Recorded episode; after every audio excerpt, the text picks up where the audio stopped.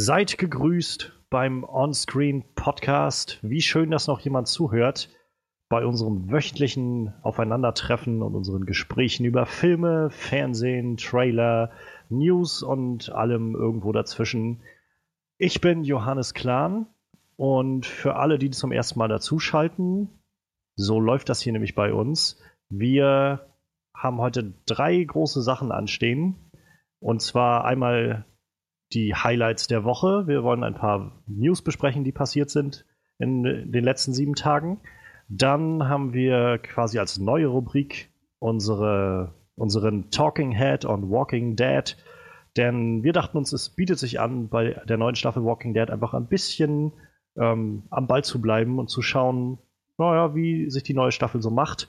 Und danach unser, wie üblicher, äh, Re Review-Teil. Und diese Woche mit einem der ja doch größeren Filme, die dieses Jahr anstanden, nämlich Doctor Strange, dem neuen Marvel-Film.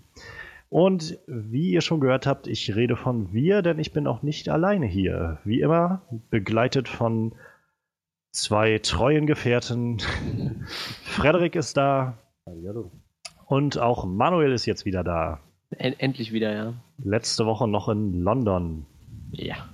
Und ähm, nicht nur, dass Manuel wieder da ist und wir wieder alle drei da sind und irgendwie eine neue Kategorie haben, wir haben uns auch noch ein neues kleines Feature ausgedacht. Wir wollen ein paar Zeitangaben rausgeben. Ah, ja, ja, ja. Und zwar ähm, wurde unsere Aufmerksamkeit darauf gelenkt, dass äh, eventuell jemand ja keine Lust hat, sich die Highlights der Woche anzuhören und lieber gleich zum, äh, zur Review des Films kommt oder so. Und für alle die Leute, also ich kann natürlich nur jeden ermutigen, sich die Highlights der Woche anzuhören, denn ich, also ich persönlich finde das immer mega spannend, über die Sachen zu reden, die passiert sind. Aber für alle, äh, die darauf keine Lust haben, ähm, sagen wir jetzt einfach gleich mal durch, an welchen Zeiten quasi äh, ihr in diesem Podcast diese Sachen finden werdet. Natürlich werde ich die im Nachhinein dann reinschneiden müssen, die Angaben der Zeit. Mal sehen, wie lange wir nämlich brauchen. Aber ich sage jetzt erstmal, wir werden gleich mit den Highlights der Woche beginnen. Danach kommt um 44 Minuten 33 die Walking Dead Review. Und danach beginnt dann die Review bei 53 Minuten und 2 Sekunden. Das fühlt sich seltsam an, das äh, einfach nur mit Lücken zu sagen und später einzusetzen. Aber auch daran werden wir uns gewöhnen. Also lasst uns keine weitere Zeit verplempern und gleich reinstarten mit den Highlights der Woche. Ja, genau. Ich habe nämlich auch ein, äh, ein kleines Theme fertig gemacht für die Highlights der Woche und auch für Talking Head on Walking Dead. Oh. Ähm, ja, ich, äh, erstaunlicherweise äh, ist es eigentlich nur ein kleines Riff aus dem Song Psycho Killer von den Talking Heads. Das fand ich irgendwie passend, aber naja. Kommen wir erstmal zu unseren Highlights der Woche. Was ist letzte Woche so passiert?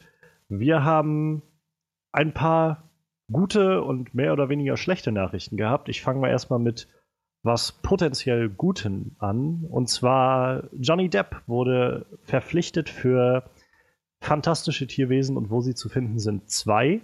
Und es ist auch so ziemlich durch, mehr oder weniger durchgesickert, nichts offiziell bestätigt, aber mehr oder weniger durchgesickert, dass er wohl den Part von Gellert Grindelwald spielen wird. Und tatsächlich in dem äh, in ein paar Wochen rauskommenden Fantastische Tierwesen und wo sie zu finden sind, auch schon einen ersten kleinen Cameo-Auftritt haben soll.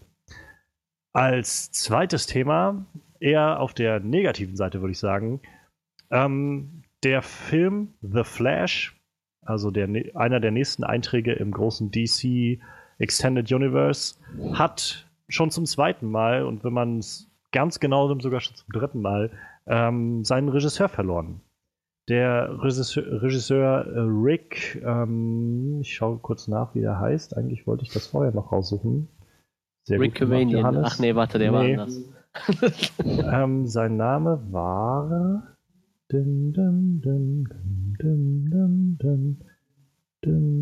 Rick Famuyiwa. Wahrscheinlich jetzt nicht so ein wirklich äh, bekannter Name. Ich glaube, hat vorher auch mehr so Independent-Filme gemacht, unter anderem einen Film namens Dope. Habe ich nicht gesehen, aber ähm, der soll ziemlich gut gewesen sein. Ja, auf jeden Fall, der hat Flash verlassen, das Projekt, an dem er sich seit ein paar Monaten jetzt, glaube ich, schon be befunden hat. Und ja, angeblich oder die offizielle Aussage war wie immer wegen kreativer Differenzen. Als drittes Thema haben wir, da muss ich noch mal glatt nachgucken, was hatte ich denn gesagt als drittes Thema? Oh, äh, der, äh, ach ja, genau, God Particle. Ähm, God Particle, nach neuesten Angaben, wird der nächste Film aus dem mehr oder weniger großen und zusammenhängenden Cloverfield-Universum von J.J. Abrams geschaffen und getragen. Ja, zu God Particle lässt sich sagen, der Film ist tatsächlich schon 2012 angekündigt worden.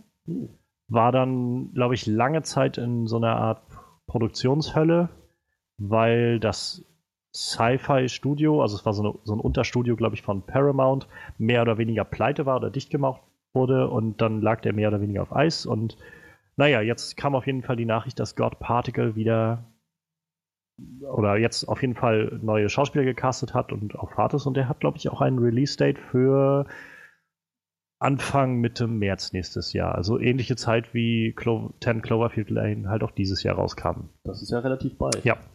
Und die Aussagen waren halt bloß von J.J. Abrams, dass der Film wohl im Cloverfield-Universum spielen wird. Ob das jetzt heißt, dass er große Verbindungen hat oder nicht zu den anderen Filmen, sei jetzt erstmal dahingestellt. Also, meine Lieben, ich werfe einfach mal in die Runde. Was springt euch als erstes ins Auge von diesen Themen und was brennt euch auf der Seele dazu? Äh, ja, jetzt gerade, weil ich eben, im, ich muss dazu sagen, ich war eben im Kino. Also so vor sechs Stunden habe ich im Kino gesessen. Habe ich dann nochmal den Trailer für Fantastische Tierwesen gesehen. Also wahrscheinlich springt mir deshalb das jetzt gerade als erstes kommt mir ins Auge. Und? Ja, das, das Schlimmste ist ja so, als nicht Harry Potter-Film, muss ich sagen, der neue Trailer war dann doch echt äh, ziemlich fett, so deshalb werde ich ja, mir ne? vielleicht doch angucken. ich kann zwar mit Harry Potter immer noch überhaupt nichts anfangen, aber der ist ja Gott sei Dank in dem Film nicht dabei ist, vielleicht, vielleicht genau. kann ich mir dann doch angucken. Streng genommen ist es nicht Harry Potter. Das ist sehr schön, weil du ja wahrscheinlich ähm, ähm, Daniel Radcliffe einfach als Zauberer von von dir unfassbaren zwei kennst als Harry, als er, dass du Nee, also ich, ich habe ja drei Harry Potter Filme oder so gesehen. Also für, für mich ist der halt immer Harry Potter, egal was er spielt. Das ist halt so das Schlimme irgendwie. Aber auch wenn ich die nicht alle gesehen habe, so, weißt du? Und ich, er macht ja auch echt einen guten Job mittlerweile. Halt schon. Also was heißt mittlerweile, die Harry Potter Filme mhm. sind ja für die Fans ja auch relativ, ziemlich gut so, aber ähm, ja, er macht halt den anderen Film auch einen guten Job, aber für mich ist es trotzdem immer Harry Potter so. Ich, ich weiß nicht, also das wird wahrscheinlich noch ein bisschen dauern, bis er, bis er bei mir den Ruf los hat. Aber ja, ich, ich kenne den Charakter halt nicht. Kennt man den als Harry Potter-Fan schon so?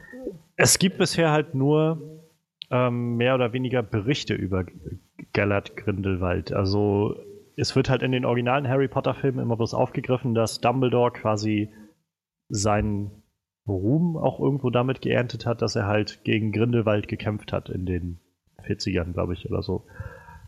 Und das Ding ist halt, dass Grindelwald auch, also vor Voldemort eigentlich so mit einer der mächtigsten und bösesten Zauberer war, die man sich so vorstellen kann.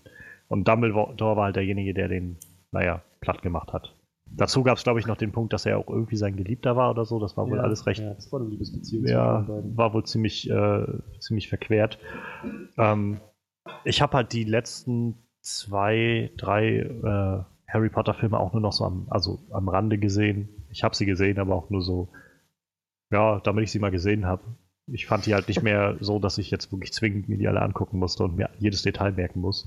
Deshalb kenne ich mein Grindelwald-Wissen, was sich auch in Grenzen hält, mehr oder weniger bloß aus den Büchern, wo er, wie gesagt, einfach beschrieben wird als dieser unglaublich böse Typ, der, glaube ich, als letzter, also einer der letzten halt den äh, Elderstab hatte, bis halt Dumbledore ihn besiegt hat und deshalb selbst den Elderstab bekommen hat. Und von dem hat dann, glaube ich, Malfoy ihn bekommen und dann hat Harry ihn von Malfoy bekommen. Ja. Wenn ich mich recht erinnere. Also Grindelwald ist auf jeden Fall ein wirklich mächtiger, böser Zauberer. Ja, der wird doch sogar im Trailer schon erwähnt, ne? Die sagen irgendwann hier, Grindelwald hatte irgendwo da und da irgendwie das und das gemacht.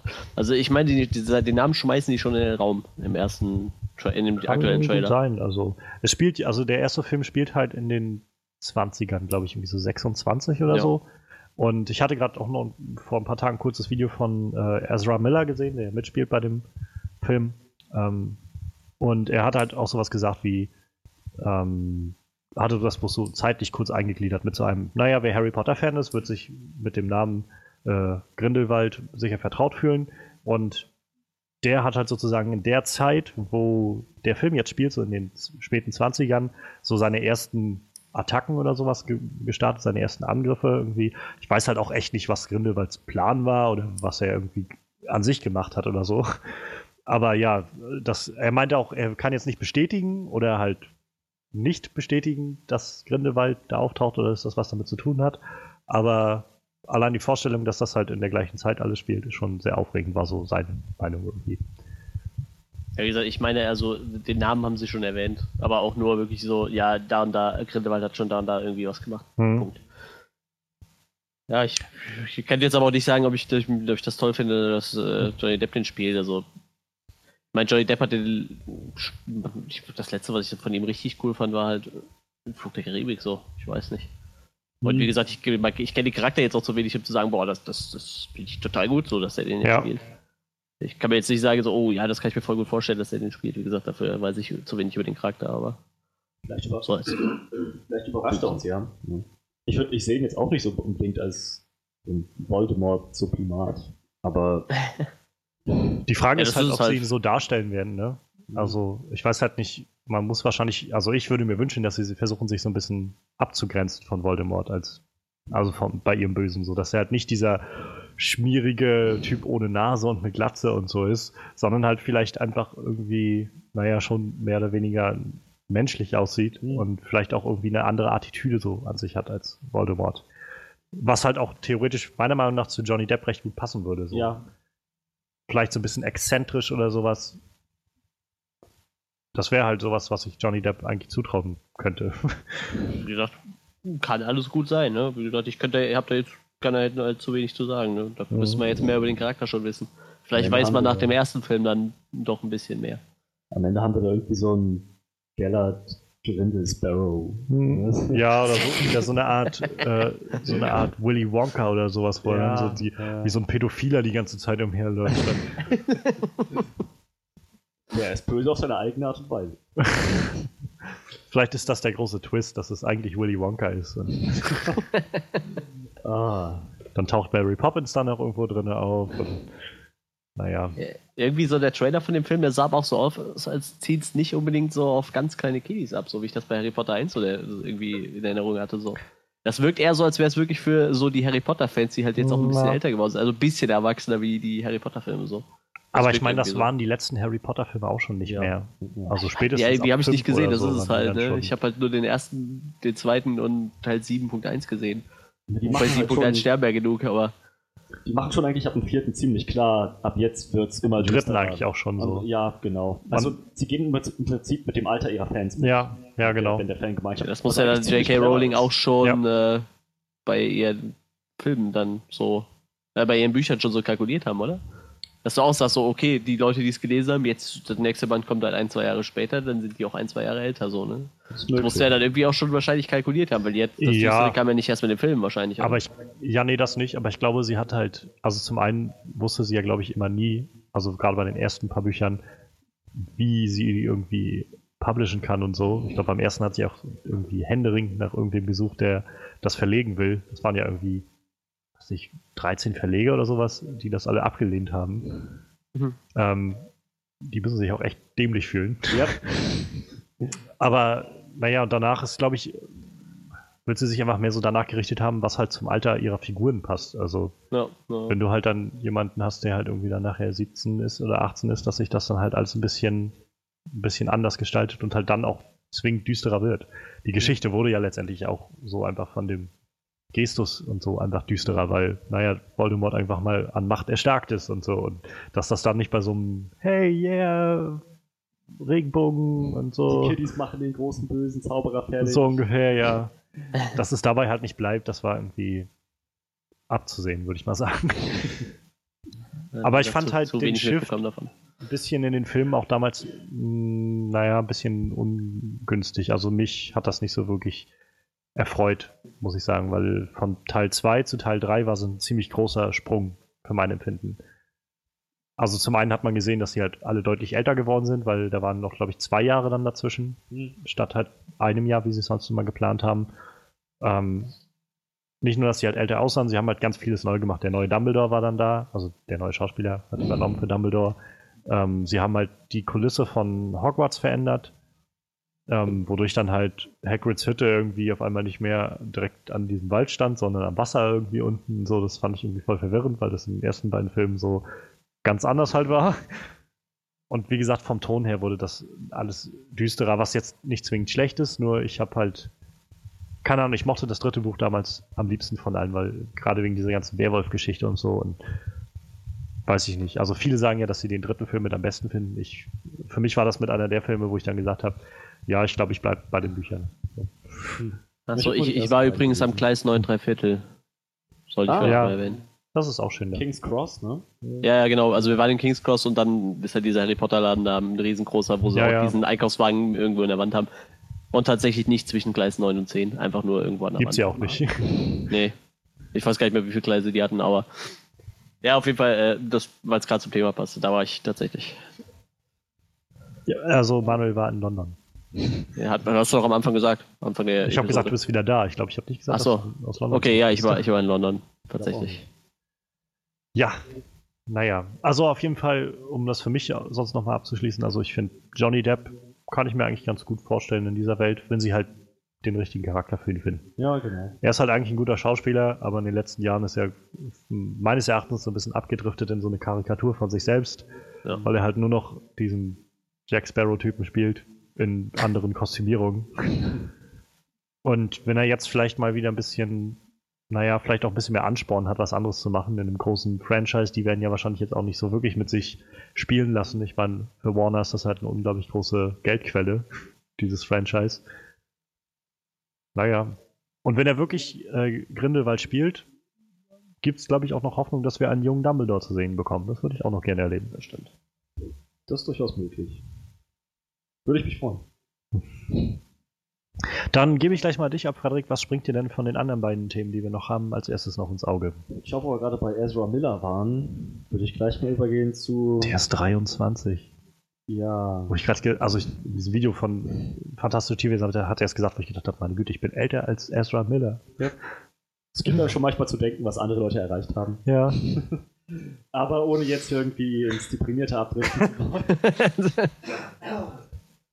Ezra Miller, genau. Vielleicht verlierten Regisseur. Einerseits finde ich, ist das ziemlich traurig, weil ich den DC Universe wirklich wünsche, dass es sich aufrappelt und funktioniert und dass die nicht den, den Schlag verpassen, dass da die Superheldenblase geplatzt ist, bis die anfangen, gute Filme zu machen. Andererseits schreibe ich mir ja auch immer noch diese Prognose auf die Brust, dass ich sage, naja, das DC Extended Universe wird bald nicht mehr so extended sein. Das endet alles mit Black, äh, Bad Flags. Bad Flags Trilogie und dann war es das. Das öffnet sich einmal für die Justice League und schließt sich dann sofort wieder zurück. Und ich glaube, dass, also mit, mit jeder Neuigkeit, die kommt, mit jeder Information über Suicide Squad, Wonder Woman, keine Ahnung, Justice League, irgendwelche kreativen Unstimmigkeiten zwischen Zack Snyder weiteren Produzenten, neue Regisseure, äh, Bad, Ben Afflecks Batman-Film, der jetzt vorverzogen wurde, jede Neuigkeit, die so kommt, bestärkt mich irgendwie in meiner Prognose. Und das finde ich ganz cool. Ein bisschen wie so eine Wette, die gewonnen wird. Ja, so, so ungefähr. Einerseits schade, andererseits, ich hab's euch ja gesagt. Also der Film hat momentan ein Startdatum vom 16. März 2018. Ja, genau. Den Stand, den wir in den Produktionen vermittelt bekommen, ist, dass sie das Drehbuch fertig haben und eigentlich nächstes Jahr im Frühjahr die Dreharbeiten beginnen sollten. Ah, okay. Wenn sie im Frühjahr anfangen, kann das noch was werden. Ja, aber also ja, theoretisch ja. Aber zum einen müssen sie jetzt halt einen neuen äh, Regisseur finden. Der muss sich halt einarbeiten und mit dem Skript halt auch so zufrieden sein, wie es ist. Mhm. Und nicht halt irgendwie. Also ich meine, ich hoffe, sie kriegen das noch irgendwie auf die Reihe. Andererseits denke ich auch so, wenn das jetzt nichts wird, ist das vielleicht ein neuer Starttermin für den Batman-Film. für den zweiten Batman-Film. okay, Batman 2 wurde auch nochmal vorverlegt. Aber so. ich, ich weiß nicht. Ich meine, wenn sie es wenn schaffen, einen neuen Regisseur, Regisseur, zu holen, dann muss der sich ranhalten, ja. dass er noch vor Justice League die Dreharbeiten beginnt. Denn wenn Justice League in den Kinos anläuft und er hat noch nicht angefangen zu drehen und die Kritiken sind furchtbar grausam. Naja, bei Justice League, der kommt ja nächstes Jahr im November. Also ja. Dann hat er noch irgendwie vier Monate, fünf Monate oder so. Kommt da irgendwas Dann vor? Dann man Nee, schon ne? angefangen haben zu drehen. Ich glaube auch nicht, dass es beim 16. März bleibt. Aber naja, vielleicht, vielleicht kriegen sie es ja hin. Keine Ahnung. Also für mich ist halt tatsächlich mit das größte Problem an der ganzen Sache, was das irgendwie über die Arbeit bei DC aussagt. Mhm. Also ich meine, sie haben jetzt ja vor zwei, drei Monaten den neuen Jeff Johns da als neuen, naja, Kev, als ihren Kevin Feige sozusagen Mhm. geholt, der das alles ein bisschen koordiniert und der ja auch von den Comics kommt und so. Und ich glaube, mit dem ging halt so ein bisschen dieser, diese Kehrtwende los, die wir jetzt in diesen ersten paar kleinen Teasern zu Justice League gesehen haben und in dem Trailer zu Wonder Woman, weil das alles sich ein bisschen, naja, man merkt halt schon, es ist nicht mehr dieses ganz Zack Snyder-mäßige, fast schwarz-weiß alles und, und Hauptsache niemand lacht, sondern ja. sie wollen halt schon nochmal die Kurve ein bisschen kriegen und das alles ein bisschen anders auslegen. Und ja, ich glaube, ähm, Suicide Squad war halt der Film, der dafür so ein bisschen, naja, der das alles abgekriegt hat, weil der halt noch einer der Filme war, die produziert wurden, bevor das alles passiert ist. Dieser ganze Shift und ja, war dann irgendwie so vom Studio halt dann, okay, wir müssen irgendwas anders machen, lass uns irgendwie das anders schneiden und mehr Humor drehen und dann, ja, dann haben wir halt das gekriegt. Ich habe halt so ein bisschen Hoffnung, dass vielleicht jetzt mit Jeff Johns, der jetzt seit Wonder Woman, mal sehen, wie der jetzt nächstes Jahr wird, ähm, dass quasi mit Jeff Johns so ein bisschen diese so eine neue Ära einläuft, der alles vielleicht ein bisschen anders ineinander einarbeitet und vielleicht auch irgendwie, keine Ahnung, dem Ganzen einen neuen Ton gibt. Aber andererseits denke ich mir halt so, wie gesagt, es ist jetzt nicht der erste Regisseur, der gegangen ist von dem Projekt. Ähm, offiziell ist es der zweite. Und inoffiziell ist es sogar der dritte, weil, oder Schrägstrich vierte, weil quasi ganz zu Anfang ähm, Lord, Lloyd, Lloyd und Miller, glaube ich, heißen die beiden, die halt ähm, den Lego-Movie und auch die Jump Street-Filme und so gemacht haben, dieses äh, Regiepaar. Die sind jetzt ja, glaube ich, gerade beim, ähm, beim Han Solo ähm, Solo-Film verpflichtet. Aber die waren halt eigentlich für ganz kurze Zeit so, dass sie das eigentlich gerne machen wollten, den Flash-Film, und sich da irgendwie drauf eingearbeitet hatten und so. Und dann, es gab aber keine offizielle Angabe, dass sie das machen würden. Und dann kam halt irgendwann die offizielle Meldung, dass der erste Regisseur das Ganze übernehmen sollte, der ja ein anderer Regisseur war. ähm, ich, während ich das mal raussuche, versuche ich mal weiter zu erzählen. Also der hat übernommen, hat dann irgendwie zwei, drei Monate daran gearbeitet. Dann haben sie irgendwie festgestellt, oh, irgendwie haben wir kreative Differenzen mit ihm. Äh, Das passt alles nicht so. Vielleicht sollten wir uns wen Neues suchen. Dann ist der gegangen, dann haben sie wieder händeringend gesucht und dann haben sie jetzt den Rick Famuyiwa geholt und dann auf einmal hat der halt auch irgendwie nach zwei, drei Monaten gesagt, ja, irgendwie ist das jetzt nicht so wirklich das, wo ich hin will damit. Das kann passieren. Aber das zeigt mir doch auch, dass irgendwie Warner sich nicht, scheinbar nicht die Mühe gemacht hat, sich mit ihren Regisseuren hinzusetzen und bevor sie die überhaupt bekannt geben als ihre Regisseure und einstellen, erstmal sagen, was für eine Vorstellung hast du denn überhaupt von diesem Film? Wo soll das hingehen, in welche Richtung? Ganz offensichtlich haben sie das ja nicht gemacht, weil an, ich kann mir halt nicht erklären, wie man sonst nach drei, vier Monaten merkt, oh, das ist überhaupt nicht so, wie wir uns das denken in diesem ganzen Universum. Tja. Das ist es halt, was mir so zu denken gibt. Und mehrmals irgendwie passiert. Ja, eben. Also ich mache mir jetzt echt große Sorgen. Ich glaube, es ist halt wieder so ein Ding wie bei Suicide Squad oder Justice League. Halt immer, wenn Warner ein bisschen mit rumpusht, zu viele Köche verderben den Brei. Ja. Wird das alles so ein, äh, so ein Mix aus allem Schlechten. Wie gesagt, ich hoffe einfach, also wenn sie das alles machen, und ich hoffe ja eigentlich, dass sie wirklich einen guten Flash-Film machen und Ja. so weiter, aber also meiner, äh, meiner Meinung nach sollten sie dafür die ganzen nächsten Termine, die sie erstmal haben, fallen lassen. Also Justice League sicher noch machen und halt alles langsamer angehen. Ja. Zu sagen, okay, wir arbeiten jetzt an einem guten Skript. Wenn das soweit ist, äh, dann gucken wir mal irgendwie, dass wir die richtigen Leute mit ins Boot holen und dann können wir irgendwann eine Ankündigung machen, was wir wann bringen wollen. Nicht, und nicht sagen, wie sie irgendwie vor drei, vier Jahren gesagt haben, wir haben unseren Slot, der sieht so aus, wir machen jetzt all, jedes Jahr zwei neue Filme so ungefähr. Äh, angefangen mit Batman wie Superman und, und äh, Suicide Squad und ja, wir haben gesehen, was dabei rauskommt. Beides total, also, naja, man kann sich streiten über Batman wie Superman. Ich glaube, keiner von uns war wirklich ein großer Fan davon, aber bei Suicide Squad Das ist schon schwer da zu sagen, das war jetzt wirklich ein Meisterwerk so. Ja. Deshalb, ich, keine Ahnung, das macht mir irgendwie, gibt mir halt echt zu denken. Das hätten sie von vornherein eigentlich machen sollen. Es wurden ja schon Stimmen laut 2013, als die Batman vs. Superman äh, angekündigt haben. Da haben sich erst, da war erst bei der Hype groß und ja, geil, jetzt kommt Batman gegen Superman, das, diese Nerd-Debatte, die schon seit Jahrzehnten ja. tobt. Das war dann erstmal so, so der Hype und dann kamen erste Stimmen, die gesagt haben, ja, Moment mal, könnt ihr euch dafür nicht ein bisschen mehr Zeit nehmen oder so? Und jetzt kommt auch noch Wonder Woman und Aquaman, so alle paar Monate kam irgendwie ja, ja, genau. Neues raus und immer, dann wurden die Fans auch immer aufmerksamer und haben gesagt, das ist eigentlich nicht das, was Suicide Squad. Warum ein Suicide Squad-Film? Naja, warum nicht? Was soll's so? Genau. Das war halt, nachdem Guardians groß rauskam, haben sie dann gesagt, oh, Suicide Squad. Ah, das ist bestimmt sowas wie Guardians of the Galaxy. So kennt kaum einer, aber bestimmt ganz cool und so. Und, aber halt alles so Schlag auf Schlag hintereinander. Vielleicht haben die aber auch eine ganz andere Strategie. Vielleicht wissen die, dass die ganzen guten Marvel-Filme die DC-Fans aufregen. Und die wissen, dass ihre DC-Fans in jeden Film reinrennen, egal wie scheiße der ist. Deswegen drucken die jetzt einen nach dem anderen aus und sagen sich, die Qualität kommt uns nicht an. Wir haben unsere Fanbase, die was gegen Marvel machen wollen die denen irgendwie die Stirn bieten wollen, die rennen da rein und geben uns einen Haufen Kohle. Und wir haben natürlich noch unsere Director's Cuts, die wir dann immer noch ja, mal genau, separat genau. auf DVD und Blu-ray rausbringen, damit wir noch mehr verdienen.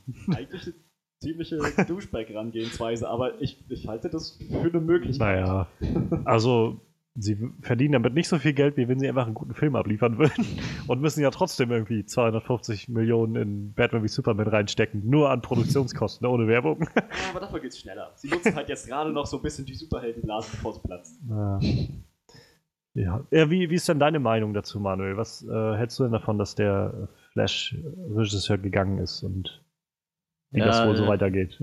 Ja, keine Ahnung, vielleicht sollte DC sich halt einfach mal auf Batman konzentrieren. So. Ich meine, das ist irgendwie das Einzige, was sie können. Ja, so, Batman-Serie, meiner Meinung nach mit Abstand die beste. Die Batman-Filme sind meiner Meinung nach mit Abstand die besten.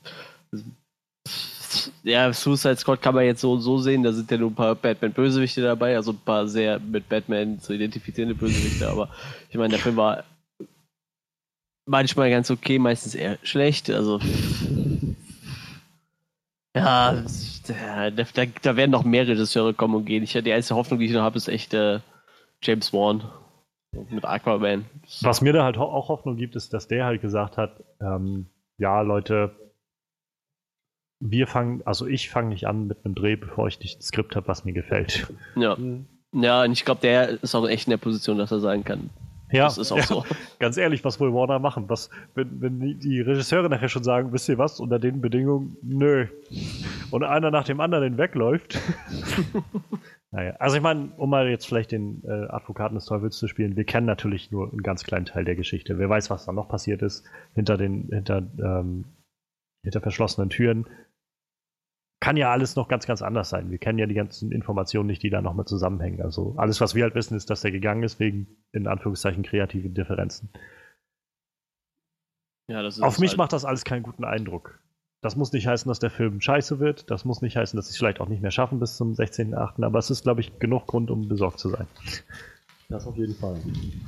Und ja, es wird halt spannend. Also irgendwie in den nächsten Monaten wird sich das sicherlich entscheiden. Also ich rate mal, guck mal, wir haben jetzt Anfang November wenn sie es halt bis Ende November, Ende Dezember nicht schaffen, irgendwie zu sagen, wir haben einen neuen Regisseur gefunden, der das ganze Projekt übernimmt, dann glaube ich halt nicht, dass sie das Startdatum noch halten werden.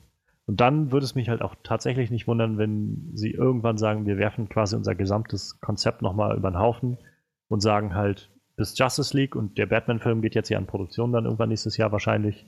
Ähm, und danach stellen wir alles nochmal komplett neu auf und schauen halt, was wir machen. Ja. Wünschen würde ich sie nicht, aber nee, das stimmt. Das äh, ist jetzt nicht so abwegig, der Gedanke. naja. Meine Hoffnung liegt halt echt voll auf Aquaman so. Hm. James Wan habe ich Vertrauen so, von dem habe ich so viel gesehen, was, was gut war. James Wan we trust. Our Lord and Savior Kevin Feige. ja, der, der, Dann, sowas fehlt denen halt, ne? Ja, genau, ganz genau. Und, ich mein, und vor allem nicht äh, nicht Zack Snyder als, ja. als Kevin Feige ersatz. Das funktioniert. Vielleicht ist es halt Jeff Johns, der das Ganze jetzt ein bisschen in die Hand nimmt. Ich meine, sie haben sich halt schon mal jemanden geholt, der auch von Comics eine Ahnung hat und so, der das jetzt ja. macht. Die Frage ist halt noch, ob der das Schiff halt noch retten kann. Ja. Wir werden es wir werden's sehen, was Wonder Woman ins nächstes Jahr bringt. Also wenn Wonder Woman für mich persönlich wieder so eine Erfahrung wird, wie ich nach Suicide Squad hatte, dass ich das Gefühl habe von, da ist irgendwo so eine halbe Stunde guter Film drin mhm. und der Rest ist einfach völlig zerkattet und irgendwie nachgedreht und, und, passt überhaupt nicht zusammen, so wie man das Gefühl hat von ein Studio dreht völlig durch und handelt nur in Panik. Ja. Ähm, dann, ich glaube dann, also ich meine, ich habe jetzt schon, ich wage es jetzt schon nicht, mir Hoffnung zu machen, weil Suicide Squad meine Hoffnung tatsächlich so zerschmettert hat. Ähm, aber also wenn das der Fall wird, dass Wonder Woman auch sofort die Wand wird, dann ich glaube, dann äh, werde ich für meinen Teil sagen, ich glaube, das DC-Universum kann jetzt wirklich bald dicht machen. Ja, ich, ich glaube, sie können dicht machen, bis auf Batman. Ja, also ich meine, als DC-Universum meine ich halt das ganze große Universum so. Dann wird es da wieder Solo-Filme oder sowas geben, einzelne. Ich, ja. ich meine, so aber die kein Charaktere sind ja cool halt, ne? Ja, natürlich, das ist es ja. Vielleicht sollten sie halt echt dann hergehen, machen Batman-Filme, bauen die Charaktere in die Batman-Filme ein. Vielleicht bringt das ja noch was. ich meine, so Harley Quinn würde ich. Sidekick Superman. So Harley Quinn würde ich halt super gerne in äh, Batman sehen. Heute in Wie kann ich Superman-Fans ans Bein pissen? Und Superman, pass auf, dass die Ampeln ja auf Rot bleiben. So. Ja, naja, mal schauen, was das wird. Aber ich meine, wenn man dann so hört, was sie immer schon wieder angekündigt haben, so weißt du, also in den letzten Monaten war jetzt ging es echt viel drunter drüber bei, bei äh, DC. Und trotzdem kamen dann immer noch so Meldungen von, wir planen einen äh, Buster Gold und Blue Beetle Film und Man of Steel 2 geht jetzt in die, wird jetzt ein Augen, äh, ins, in unser Augenmerk fallen und so weiter. Und die, ver die, verhalten sich, als ob sie gerade ein paar richtig geile Knaller gelandet hätten, ja. wie Iron Man oder die Avengers, und sagen sich jetzt so, ja. Ich glaube halt, ich glaube halt, das Ding ist, sie haben halt echt Panik, so ein bisschen, weil sie aus irgendeinem Grund das Gefühl haben, sie müssen mit Marvel aufschließen und irgendwie mhm. alles nacheinander durchziehen und so und unseren Film, wo sie alle zusammenkommen, gleich an den Anfang setzen und so. Was für mich tatsächlich immer noch was ist, worüber ich mir Gedanken mache, wenn Justice League nächstes Jahr kommt.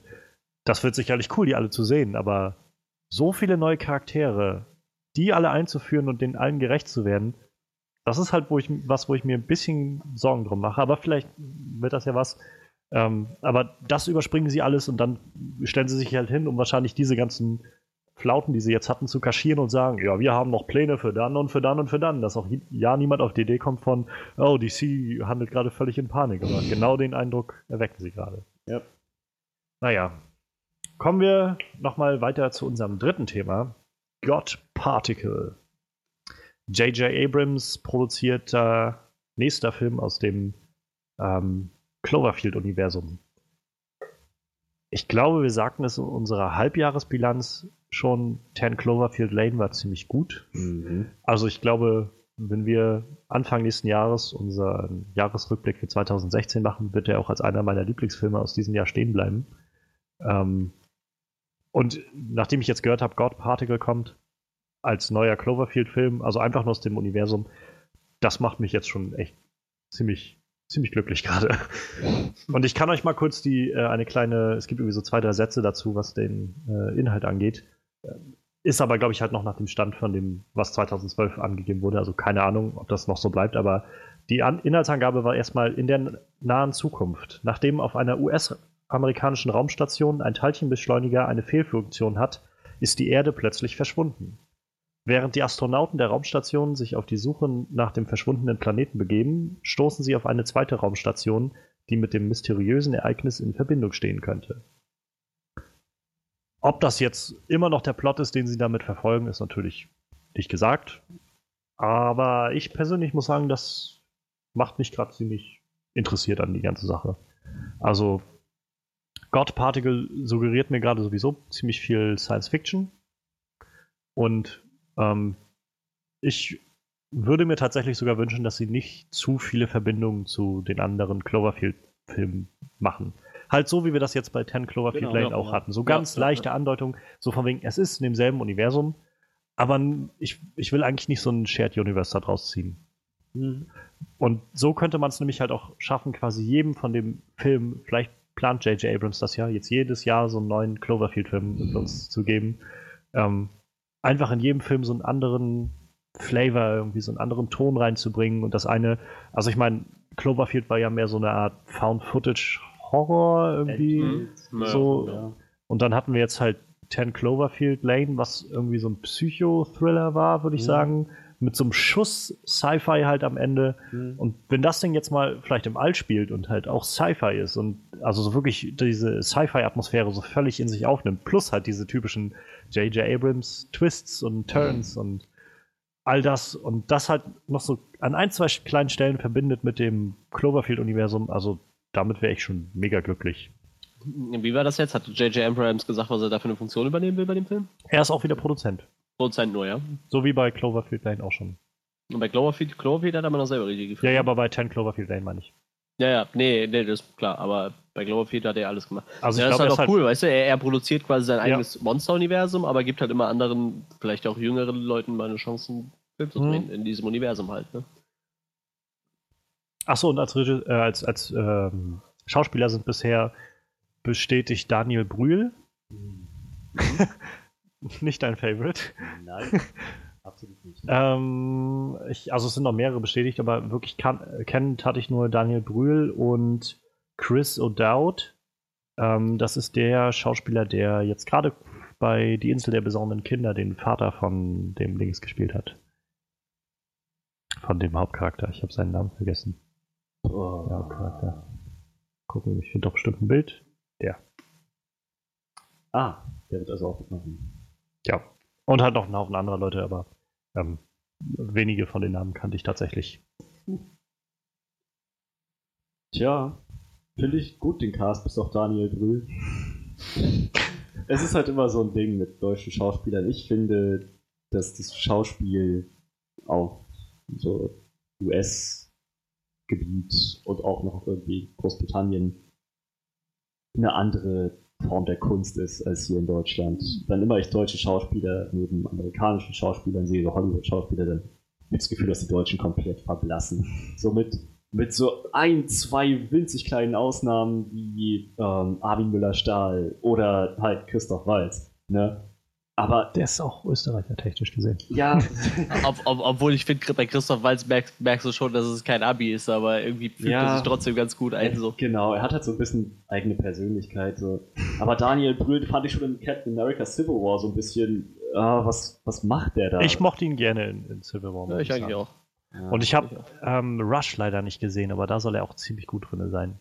Ich, ich, ich, ich auch nicht, dass er ein guter Schauspieler ja. ist. Ich meine nur, es gibt bessere für internationale Hollywood-Blockbuster gibt es wesentlich bessere. Vielleicht spielt Was er ja mit Michael Fassbender. Ach nee, der ist kein Deutscher, ne? Der, der ist Ihre halb Ire, halb Deutscher.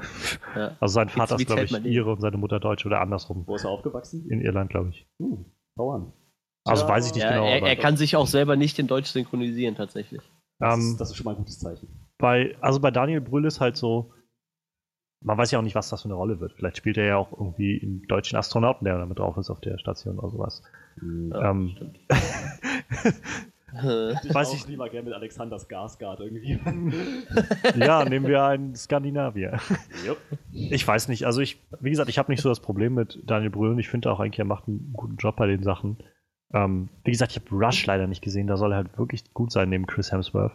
Die spielen halt, es ist halt so wahren Begebenheiten ähm, um die Rennfahrer Niki Lauda, Niki Lauda und, und äh, den anderen, äh, ja, frag mich nicht, wie er andere hieß. Ich weiß auch nicht mehr. Bin nicht so da drin, aber äh, Hemsworth spielt halt den, den amerikanischen Part sozusagen oder englischen oder was er ist. Ja. Und ähm, Daniel Brühl spielt halt Niki Lauda. Und äh, die sollen beide wirklich unglaublich gut sein in dem Film. Deshalb. Und wie gesagt, ich mochte ihn sehr gerne als äh, Zemo in äh, Civil War, deshalb. Nee. Kann man, also ich, mir, mir versaut das jetzt nicht die Vorfreude auf Cloverfield, also auf God Particle sozusagen. Ja, auch nicht, ist aber schon äh, von vornherein für mich ein Schönheitsmarke. Und sonst so von der, äh, von der Story her, was wir jetzt so an diesen paar Sätzen haben? Gibt dir das irgendwas? Naja, es spielt in Space. Space, Drama, Opera, vielleicht irgendwie so ein bisschen was in die Richtung, wie wir es jetzt mit äh, wie hieß der Film nochmal mit Chris Pratt und Jennifer Lawrence? Passenger. Genau. Vielleicht irgendwie so ein bisschen was von dem Touch, ob, obwohl das auch jetzt alles nur spekulativ ist. Ich habe ja, keiner von uns hat den Film gesehen ist. Ich kann auch davon ausgehen, was wir im Trailer gesehen ja. haben.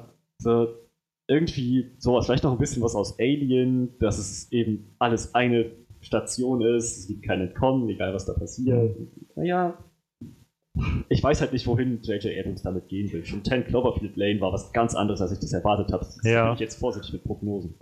Ja, ja aber ich finde allein diese, diese Aussage von wegen, dass die Erde plötzlich verschwindet, finde ich so, also so typisch J.J. Abrams irgendwie. Genau so ein verrückter Scheiß passiert dann da. Und ja, irgendeine Erklärung wird es dafür hoffentlich geben. Hoffentlich. Ja, ja. Ho hoffentlich drauf, ne? Denk mal an Lost. ja, ich, ich wollte es gerade sagen, wenn er aus Lost was gelernt hat, dann fängt er jetzt an, seine Fragen auch zu beantworten. Die Fragen, die er stellt, sind perfekt. Aber wir hätten noch gerne ein paar Antworten.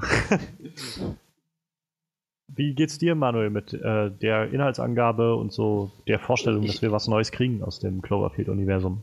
Ich, ich, will, ich will da eigentlich gar nichts rein interpretieren, weil das ist bei Cloverfield immer daneben so. Also ich habe damals den ersten Cloverfield-Trailer gesehen, da hat im Kino gesessen, das, der Film war was komplett anderes wie das, was ich erwartet habe. Dann habe ich den, zwei, den 10 Cloverfield Lane, habe den Trailer gesehen, dann habe ich den Film gesehen, das war was komplett anderes wie das, was ich erwartet habe, deshalb erwarte ich da einfach nichts. Ich, ich, erwarte jetzt einfach nichts. Ja, aber ich meine, die Vorstellung so, dass sowas nochmal kommt, aus, aus diesem Universum wieder was? Ja, das ist super. also ich, mach, ich mochte halt beide Filme, ne? Also wie gesagt, deshalb und wie gesagt, ich finde es halt auch schön, dass er so der erste und der zweite Film in dem Universum halt auch echt ein komplett anderes Genre sind. So, ne? Ja. Ich meine, der erste war ja echt so das Found Footage Horror, der zweite war dann, weiß ich nicht, so ein Kammerspiel, Drama, weiß ich nicht, was da alles ja, ja, drin genau. war. Aber und der dritte, wer weiß, was das wird. Ne? Wie gesagt, wie Frederik schon sagt, vielleicht wird es auch so ein Alien-Ding halt, ne? dass irgendwas in einer Raumstation ist und du kommst halt nicht weg. Wäre natürlich auch ganz nett, wenn es so wie eine Hommage an Alien wäre. Ich glaube, das ist, ist bis zu einfach für J.J. Abrams. Ja, wahrscheinlich, ja. also wir kriegen bestimmt Aliens zu sehen. Wahrscheinlich halt die aus Cloverfield, rate ich mal irgendwie so in der Art und ja. Weise. Aber, naja. Ja, ja man hat bei Cloverfield ja auch nur eins gesehen, ne? So ein bisschen Touch irgendwie vielleicht davon, so ein bisschen was davon, bisschen ja. was davon. Ja. Es wird aber, glaube ich, letzten Endes doch wieder J.J. Abrams eigene Handschrift sein. Ich kann mich erinnern, ähm, dass nachdem der erste Cloverfield-Film rauskam, gab es ja schon viele so Rufe nach, ja, und kommt ein zweiter Teil irgendwie und so. Und das hat ja auch ein paar Jährchen gedauert, bis der dann kam. Aber ähm, danach kursierten viele Gerüchte so von wegen, vielleicht könnte man diese ganze Filmreihe sozusagen anlegen wie so eine Anthology-Movies, um einfach zu schauen, quasi diese eine Nacht, wo dieses Viech äh, New York angreift, quasi mit dieser Invasion, die dann passiert, bloß in anderen Städten der Welt. Mhm. Und sowas haben wir jetzt halt natürlich nicht gekriegt, aber vielleicht machen sie in diese Richtung was halt, dass sie einfach verschiedene Geschichten so immer erzählen, die halt zwar in diesem Universum passieren, aber jetzt nicht wirklich miteinander zusammenhängen, sondern einfach nur so ein, naja, wir haben halt im ersten gesehen, was da in New York los war mit diesem riesen Viech. Und dann haben wir das zweite gesehen, was irgendwie über lange Strecken die Frage war, wie hängt das überhaupt zusammen? Und dann nachher einfach rauskam, naja gut, es es war halt einfach so eine sehr menschliche Geschichte, die mitten da drinnen passiert ist so. Und wo diese ganze Invasionsgeschichte zwar der Auslöser war, aber nur am Rande passiert ist. Und vielleicht kriegen wir jetzt halt mit, wie das im All passiert. Also wie das da ankommt bei denen. Die da halt auf dem All irgendwo auf ihrer ISS sitzen und eigentlich eine gute Frage. Was denkst du denn da, wenn du auf der ISS sitzt und kriegst aber mit, dass überall der Kontakt abbricht, du siehst, wie da unten die Erde brennt oder sowas und überall Raumschiffe und so. Das ist irgendwie ich meine, das, das ist so eine Geschichte, bei der ich denke, das, das muss gar nicht mal ein Happy End haben, um nee. gut zu sein. Nee. Es wäre auch echt geil, weil einfach die Aliens kommen und alles platt machen. Aber so das Drama, das sich so abspielt, Ganz genau. Das, ich glaube, das, das, das kann gut eingefangen werden. Und da könnte man zig Geschichten draus basteln. Ja. Sprich, Jedes dass bei Jahr denen oben vielleicht einfach gar nichts passiert. Und sie einfach nur von oben, die ja, die, genau, die einfach nur von oben mitbekommen, wie, wie unten die Erde kaputt gemacht wird. Ja, genau, halt sowas, dass man irgendwie diese ja. andere Perspektive drauf wirft. Und eine Sache, die mir halt dabei als erstes irgendwie gleich eingefallen ist, war ähm, Twilight Zone. Ja. Weil ich das Gefühl hatte, so, das ist irgendwie, hat das so, so ein Feeling davon. Vielleicht ist das jetzt einfach J.J. Abrams Variante zu sagen, ich mache meine eigene Twilight Zone-Serie, bloß im Kino, mit, mit einem Film jedes Jahr. So. Ich hoffe, so weitermacht wie bisher. Sehr gerne. Gerne. Juti, damit werden wir mit den Highlights der Woche erstmal durch und schreiten auch gleich weiter zu unserem Talking Head on Walking Dead, Frederik. Ja, Freddy, dann lass uns mal hören von der neuesten Episode Walking Dead. Wie schaut's aus? Also, wie immer, wir halten uns spoilerfrei bei diesem Teil. Aber einfach mal so, wie sieht es qualitativ aus? Wie sieht es vom Spannungsbogen aus? Was sagt die neue Staffel? Hm, tja, also ich habe die Folge gestern gesehen, eine wirken lassen. Ich hatte eigentlich schon währenddessen ungefähr einen Eindruck, was ich davon halte. Also, es ist natürlich jetzt ein bisschen einschränkend, dass wir alles spoilerfrei halten. Ich kann nicht auf, wirklich auf die Story eingehen und auch nicht ja. verraten. Ich kann nur sagen. Äh, also, ich meine, es wäre jetzt muss jetzt jeder selbst entscheiden. Ich, für mich wäre es zum Beispiel jetzt kein Spoiler zu sagen, welcher Charakter da drin auftritt. Oder ja, also es gab ja schon so einen Sneak Peek. Ne? Man sieht, dass es um Carol gehen wird und Morgan und dass äh, King Ezekiel eingeführt wird. Hm. Äh, eben dann auch mit seinem, mit seinem Kingdom, seiner Siedlung da. Äh, das ist halt ein ziemlich krasser Gegensatz gewesen zu dem, was in dem Staffelauftakt zu sehen war. Eben diese unglaubliche dunkle Brutalität und dann auf einmal ist da so quasi heile Welt.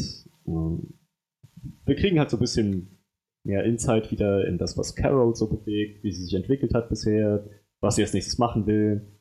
Ähm, Morgan hat da irgendwie seinen, seinen, seinen Platz in der Gesellschaft und King Ezekiel macht einen ziemlich, ziemlich coolen Eindruck. Ich kann mir vorstellen, dass der jetzt so ein Fan-Favorite wird. Äh, er hat halt einen ziemlich coolen Part, das muss ich schon sagen. Es, es war eigentlich war King Ezekiel und sein Tiger das Beste an der ganzen Folge.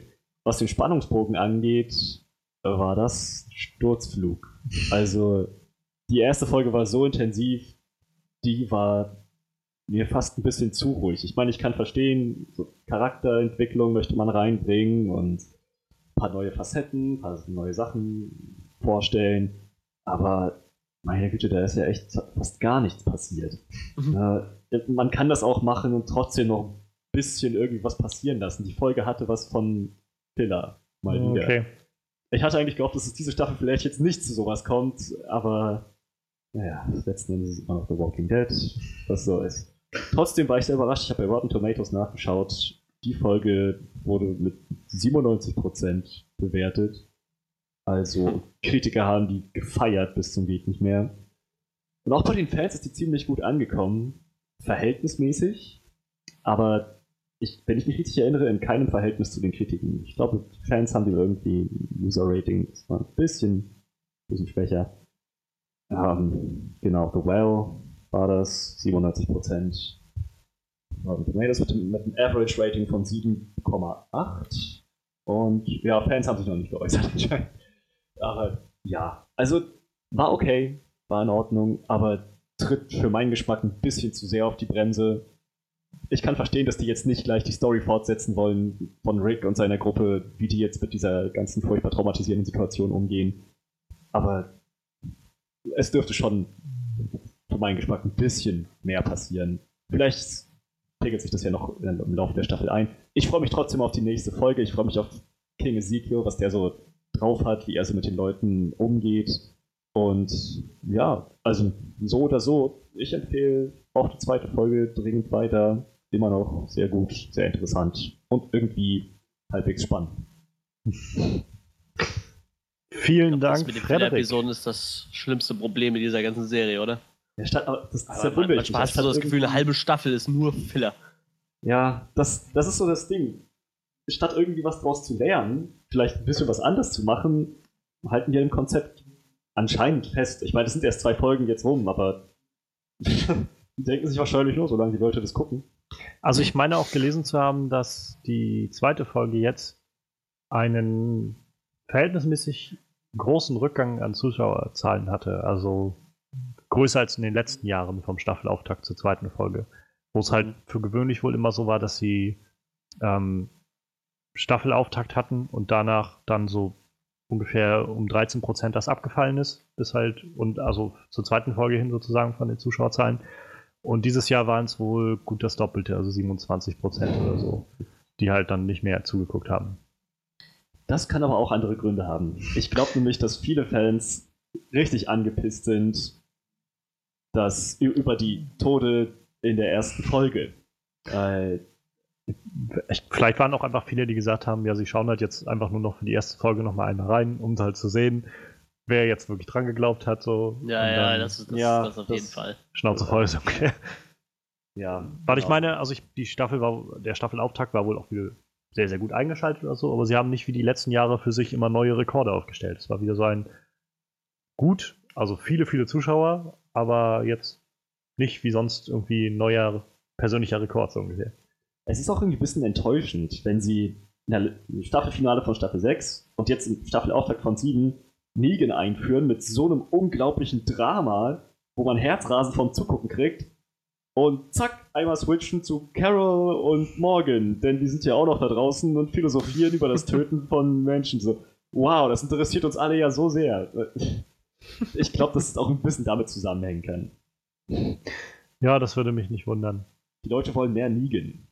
Mehr Action. Ich habe jetzt nach, nach der ersten Episode hatte ich das Gefühl, so, boah, jetzt, jetzt geht's da richtig ab. Jetzt, jetzt ist die Kacke am Dampfen. Und in der zweiten Folge, nope, alles tuffig. ähm, ja, ich glaube, Manuel, du hattest noch ein schönes äh, Zitat eines, eines der berühmtesten Horrorregisseure, die es, glaube ich, so gibt. Wir haben was du noch Zitat ist wolltest. nicht direkt, aber äh, George Romero, der ja so der mehr oder weniger der Urvater der Zombie-Filme ist, hat, hat gesagt, Walking Dead und auch so Sachen wie World War Z würden das Zombie-Genre echt kaputt machen. Weil halt durch die, dadurch, dass die echt so äh, viel rumgemetzelt wird und in erster Linie halt mehr oder weniger nur darum geht, wie viele Zombies getötet werden, hat, äh, hast du halt zu wenig Platz für Story. Das war seine, seine Meinung halt, ne? Deshalb ist er da echt äh, nicht so von angetan, tatsächlich. Hm, Kann man ja. jetzt sehen, wie man will, ne? Ja, letztendlich muss man auch sagen, seine Filme sind ja nur auch schon gute, weiß ich nicht, 30, 40 Jahre alt oder so. Ja, gut, äh, er macht ja immer wieder neu, aber ich glaube, seit dem ja, zweiten oder so, so interessiert es halt auch keinen mehr. Ne? Ja, ich wollte gerade sagen, also die wirklich bahnbrechenden Filme, so Night of the Living Dead und, und, wie sie alle hießen. Ja, ich weiß auch gar nicht mehr, wie die danach hießen. So. Die, die haben ja irgendwas mit Living Dead immer äh, im Namen so und ich glaube, der letzte ist auch noch gar nicht so alt, aber das Survival of the Dead war der letzte von 2009. Naja, wie gesagt, hat ja auch keiner mehr gesehen dann, aber. Was willst du auch mit Zombies machen? Auch, ich meine, das sind, sie sind viele und sie sind hirnlos und sie haben nur ein Ziel und verhalten sich äußerst dumm. Was? Ich glaube, ihm geht es auch eher so um das Drumherumhalten, ne? Dass du dadurch, dass du ja die ganze Zeit äh, nur Zombie-Gemetzel siehst, so, so wenig Platz für Story hast, aber ich finde das eigentlich auch gar nicht so schlimm. Ich weiß nicht, wie gesagt, das ist halt seine Meinung, aber. Ja, also ich kann es nicht ganz nachvollziehen, denn selbst für The Walking Dead, muss ich sagen, gibt es auch da relativ wenig Zombies. Bringen sie nicht schon mehr Menschen um als Zombies irgendwie? Ja, wahrscheinlich. Ja, schon eine ganze Menge. Also. Ich hatte auch nur so die ersten paar Folgen gesehen, hat dann schon die Schnauze voll gehabt, wer weiß. Ich, ich habe äh, das erste Drittel der ersten Staffel gesehen, das reicht mir schon. Also ich kenne die Serie jetzt gut genug, um zu sagen, die ist scheiße. Ja, Natürlich, so. das sind fundierte Meinungen. ja, naja, kann ja jeder betrachten, wie er möchte. Natürlich, sogar George Romero. Dann vielen Dank, Frederik. Nächste Woche ähm, geht es dann weiter mit Folge 3. Mal schauen, was uns der Talking Head on Walking Dead dann zu sagen hat. Wir starten dann jetzt mal mit der Hauptattraktion, würde ich mal so sagen, nämlich unserer Review zu Doctor Strange. Wie immer schauen wir jetzt gleich mal, was waren unsere Erwartungen, was hat uns gut gefallen, was hat uns nicht so gut gefallen und was war der Film denn letztendlich für uns so insgesamt. Deshalb gleich mal, was waren eure Erwartungen? Ich spekuliere mal ein wenig hoch. Ja. Hm. Ziemlich. Ja. Aber bei Marvel ist es halt auch echt immer angebracht, ne? Das ist halt kein DC, so. Bei DC musst du die Erwartungen halt echt runterschrauben, so. Aber ich meine, Marvel hat ja echt immer wieder bewiesen, dass jeder Film nochmal, wenn sie wollen, halt jeder Film echt nochmal einen draufsetzen kann, eigentlich.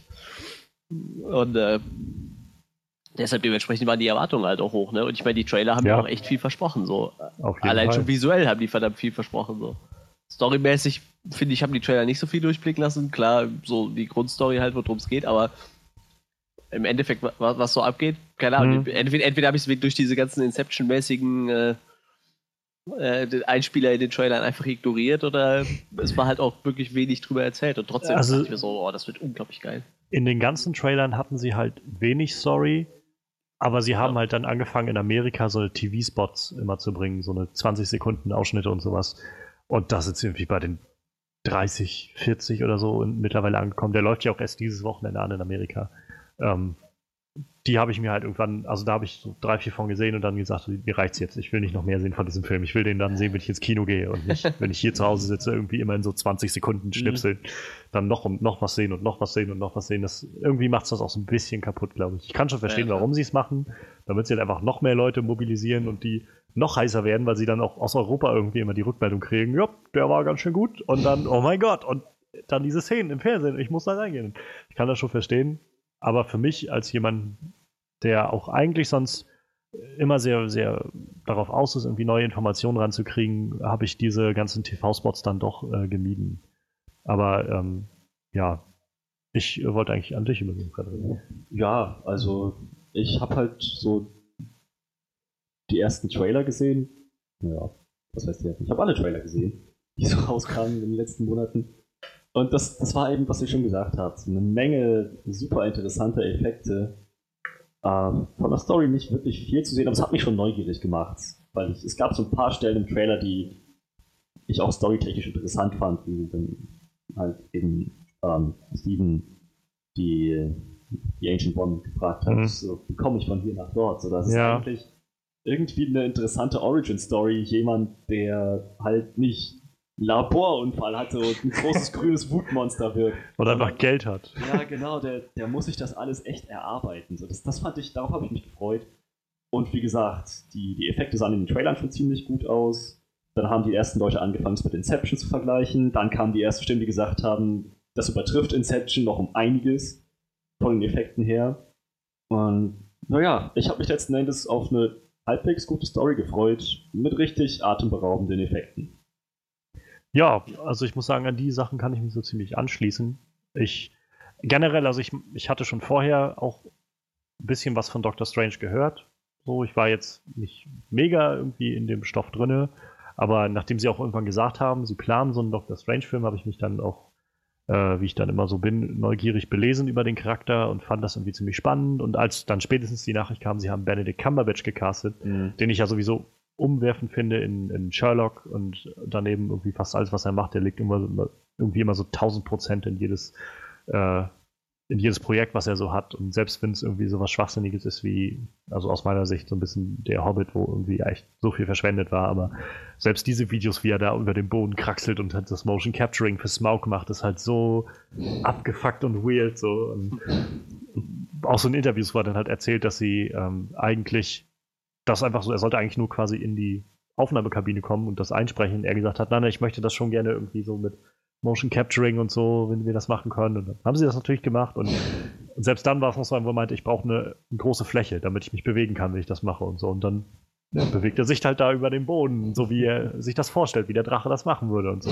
Das ist halt so abgefuckt irgendwie und ja, ich finde das einfach ziemlich gut. Ähm, ja, davon ab, ähm, war halt dann auch der nachfolgende Cast, auch das, was mich ehrlich gesagt ziemlich mitgenommen hat. Also dann zu hören, Tilda Swinton wird mitspielen. Rachel McAdams ist dabei. Mats Mikkelsen spielt den Bösen. Benedict Wong ist auch dabei. Das waren so, so große Namen irgendwie, wo ich mal gedacht habe, meine, meine Güte, Chuatal Ejiofor, den hätte ich jetzt fast vergessen. Auch, dass der noch dabei war. Ich gesagt, meine Güte, also dieser Film wird immer und immer weiter vollgepackt mit so, mit so hochkarätigen Schauspielern und dann kam halt so noch die Nachricht Scott Derrickson als, äh, als Regisseur, der ja dann letztendlich eher dem Ganzen so einen, so einen verrückten Spin geben will, mit so einem, naja, bisschen Horror-Vibe irgendwie. Der kommt ja auch von seinen Horrorfilmen, soweit das im Marvel-Universum halt möglich ist. Und ja, irgendwie all das zusammen mit den Trailern, wo wir einfach auch so dann als der erste Trailer kam und man so diese abgefuckten Szenen gesehen hat. Also ab dem Moment irgendwie, wo, wo ähm, wie haben sie, glaube ich, im Deutschen genannt, die Älteste oder so? Ja, die Älteste. Ja. Äh, wie sie da quasi Stevens Astralform so aus seinem Körper gehauen hat mhm. und oh, er dann, also im, im, ersten Trailer hatten sie es halt so gecuttet, dass er ja dann so über, durch diese Städte sozusagen gefallen ist. Das war halt der Moment, wo ich gedacht habe, okay, I'm in. ähm, ja, ich, wann kommt der Film jetzt? Nächste Woche? Nein? Äh, wie, wie lange soll ich jetzt noch warten? Das war tatsächlich meine, meine Herangehensweise. Ich war tatsächlich ziemlich, äh, ziemlich gepumpt irgendwie für den Film. Dann lass uns doch gleich mal weitergehen, was uns dann gut gefallen hat an dem Film. Also ich werfe erstmal von mir rein und ich glaube, das ist irgendwie was, wo wir, was wahrscheinlich jeder irgendwie mit anbringen kann. das, was, der, was die Trailer auch irgendwie an visuellen Effekten versprochen haben, hat er ziemlich abgeliefert, finde ich. Also mhm. Diese, diese interdimensionalen Reisen, die er da gemacht hat, also gerade dieser Moment, als sie meint irgendwie Open your eye, so öffne, öffnen sie ihre Augen und er dann halt einfach mal so durch die, durch diese ganzen Universen durchfliegt. Und also zu Anfang habe ich auch so gedacht, ja, das ist jetzt irgendwie ganz nett so, ne, wie man sich das so ein bisschen vorstellt, so überall weites All und so ein paar verrückte Figuren, aber nachher spätestens, als er irgendwie sein Kopf tausendmal immer wieder in seinem Kopf war oder sowas und diese ganzen Darstellungen, wie das fand ich so geil, so abgefuckt und dann so diese kurzen Momente, als er dann irgendwie kurz wieder auf dem Stuhl saß, wo dann irgendwie halt man so Morde vom Weiten gehört hat, irgendwie, ich glaube, sein Körper macht das nicht mit oder ja. sowas. Und sie dann meinte, für mich sieht er ganz gut aus. Und dann fliegt er gleich wieder weiter. Also, das waren so die Sachen, wo ich gedacht habe, das ist so, so cool. Und also mal davon ab, auch gleich die Eröffnungsszene war sowas, wo ich gedacht habe, okay, wir sind hier irgendwie jetzt bei was anderem als halt irgendwie Ant-Man oder sowas. Dieser Moment, als ähm, erstmal als Cassilius da reinkam und den, den Typ da geköpft hat, mhm. das war, wo ich gedacht habe, okay, das Ganze nimmt ein bisschen andere Richtung. Mhm. Und dann halt zu sehen, wie die abgehauen sind und Tilda Swinton quasi hinterher ist und so diese ganze Stadt zusammengefaltet hat irgendwie. Das war so heilige Scheiße. Und davon gab es ja noch mehr solche Momente in dem ganzen Film. Das war so, was für mich also mit eine der Sachen war, die ich wirklich unglaublich gut und fand, die ich auch so noch nicht gesehen habe. Ja, also schließe ich mich erstmal an, die Effekte waren echt, echt super. Konnte nicht aufhören hinzugucken, ich war fast gar nicht. Es war fast schon ein bisschen zu viel, um das alles überhaupt zu verarbeiten. Das ging mir alles gleichzeitig, alles. Ja, eigentlich wird eine ganze Stadt zusammengefallen. Ja. Das passiert mehrere Male. So, eigentlich ein ziemlicher ziemlich am einfach. Diese Spiegeldimension, wo man dann irgendwie. Es sah auch so geil aus, diese ganzen Cracks irgendwie in der Realität, die dann so rauskamen, diese ganzen ja. Splitter irgendwie und, und dann wie Cassilius dann auch irgendwie umherläuft und haut dann irgendwie so in das Gebäude rein. Das Gebäude fängt an zu vibrieren und zu wackeln und dehnt sich auseinander oder sowas. Und sind alles irgendwie Momente, die ich so krass umgesetzt fand. Also. Die Effekte waren schon echt echt geil. Ich werde später nochmal drauf zurückkommen. Aber fürs Erste sage ich erstmal, die Effekte waren erstklassig. Das stimmt. Da schließe ich mich auch einfach nur so an. So als Inception-Fan kam ich da voll auf meine Kosten. Und vielleicht noch ein bisschen drüber hinaus. Also das war schon echt erste Sahne. Auch, auch ja, so die, die, wo er das erste Mal wegfliegt. Oder nee, wo sie ihn erst aus seinem Körper boxt, war das, glaube ich, wo, wo er dann so sagt. Was, was, haben was war in dem Tee? Ja, LSD? So, äh, ja, das wirkte ein bisschen so. Also ich glaube, so, so würde ich mir auch so einen LSD drin vorstellen, glaube ich. Das, uh, nee, also das, das war echt abgefahren. Ich glaube, das, äh, das war auch echt so ein Film, wo ich mir gedacht habe, da hat sich das 3D tatsächlich nochmal gelohnt. So. Ja, das hatte ich halt auch das Gefühl. Habe ich selten. Ja, ich, ich so auch. sage, das ich 3D auch. war jetzt wirklich mal auch irgendwie 3D wert, aber da ja. war das ja. echt gut. Ja, also das war halt, hat was dem Film auch hinzugefügt, dem Seherlebnis so. Stimmt. Anders als bei verlorenen X-Men-Kinder. ja. Oder Independence Day. Oder so. Ja, bei manchen Filmen ist das echt totaler Quatsch mit dem 3D. Aber naja. Man kann halt mehr Geld damit rausholen, ne? Ja, das ist es halt. Warum? Anderer Aber Film, den wir auch dieses Jahr schon mal hatten, ich glaube, da warst du nicht da, Frederik, war Ghostbusters, wo ich auch sage, das 3D war ziemlich gut bei dem Film. Ja, also stimmt da hatten sie es halt auch tatsächlich so gemacht, dass so teilweise dann so Sachen aus dem Bild rauskamen und so dann so ja, das war echt Geister und Strahlen so über diese über diesen Rand sozusagen, der noch oben dann da so rauskam und dann hat das so den, den Effekt von da fliegt gerade wirklich was auf dich zu. Wow. Das waren sie noch, war ziemlich ziemlich cool. Ja. Ähm, ja, ähm, du hast jetzt gerade schon so, so ein äh, noch angesprochen, Manuel, dieser Moment, wo die Älteste quasi da seine Astralform rausholt. ähm, die älteste, also Tilda Swinton, war auch jemand für mich, die den Film so, weiß ich nicht, gestohlen hat für mich, irgendwie jede Szene, in der sie drin war. Mhm, ich fand ja. die so geil. Ich fand es auch so geil zu sehen, wie sie nicht einfach nur dieser weise alte Master ist, der irgendwie die ganze ja, Zeit ja, was sagt, sondern auch irgendwie mal echt badass ist so und dann auch kämpft alleine und sich da hinstellt und auch einfach mal draufhaut oder halt Städte zusammenfaltet oder sowas. Und ja diese ganzen Sachen, also wie sie dann noch irgendwie gesagt hat, also wie sie dann einfach so nachher stand in diesem, ähm, als Strange, glaube ich, und Mordo verfolgt wurden von Cassilius und seinen Männern, wie sie dann auf einmal auftauchte und dann einfach mal alles so wie so eine Spiegeldimensionsblase erschaffen hat irgendwie und alle dann nur so standen und die sieht auch einfach mal so richtig badass aus mit ihrem, mit ihrem Mantel dann da an dieser Kutte über dem Kopf und so. Mhm. Und ich fand das einfach nur so, so toll gemacht. Und auch so die Art und Weise, wie, die, wie sie das halt gespielt hat, so mit, mit so ein bisschen Witz auch immer drin, was du schon meinst mit dem, was war, haben sie mal einen Tee getan? It's ja. just tea. With a little honey. So. die Art und Weise, ja, ja. wie sie das auch so rüberbringt, also. Der Humor in dem Film war allgemein relativ gut. Es war äh, dezent platziert, aber ich fand den immer eigentlich ziemlich passend so. Ja, also ich hatte das auch das Gefühl, immer mal, immer wenn man das Gefühl hatte, boah, jetzt, jetzt, jetzt wird's ernst. düster, jetzt wird ja. richtig ernst. Irgendwie kam noch mal so ein kleiner Gag dann doch zwischendurch mhm. und dann ging es wieder zurück. Aber so, sie haben halt darauf geachtet, dass es eben nicht so ja, No Laughter Policy DC-mäßig wird, naja. sondern ja, es ist halt immer noch ein Marvel-Film und der soll Spaß machen. Familienfilm also, ne? Genau. Ja, ja das, das, hat doch ganz gut funktioniert. Und trotzdem, trotzdem zwischendurch mal ein bisschen Blut und ja, äh, richtig. wenn genau. er da doch. mal vor sich hin Blut Das habe ich mich auch gefragt, also wo ich überlegt habe, wie vielen Marvel-Filmen habe ich schon so richtig Blut gesehen? Ja, deshalb. Also also, war halt so. Ja. Ihm wird ins Herz geschossen an einer Stelle, solche Geschichten. Und er wird operiert am Herzen. Operiert, ja. genau. Ja. Ich bin mir immer noch nicht ganz sicher, wie das funktioniert. Ich, ich, ich bin kein Arzt, aber ich glaube, wenn ich mal einen Pfeil ins Herz schießt, dann bist du doof. Aber anscheinend ja nicht. Sehr gut. War ja auch kein echter Pfeil, war ja auch nur so eine Art Astralpfeil oder sowas. Ah, na dann. ja, ich, ich musste am Anfang auch total lachen, äh, wo, wo, wo sie so seinen Charakter einführen und er so er ist ja so ein richtiger arroganter Arschlocharzt. Mhm, ja. Und dann dachte ich so, der ist schon ein bisschen Dr. House-mäßig. Und dann dachte ich, Moment, Dr. House hat mal seinen Vater gespielt in einer anderen Serie. Das fand, ja. ich, das fand ich, super lustig. So, und ich so, oh, das, das ist krass. was mir gerade noch einfällt zu den äh, Effekten, was ich noch sagen wollte, ist, ich fand diesen Autocrash ziemlich, ziemlich geil gemacht. Ja, ja. das stimmt. Holy shit. Also, und das dachte auch direkt, hab, fuck, seine Hände ja. sind im Arsch.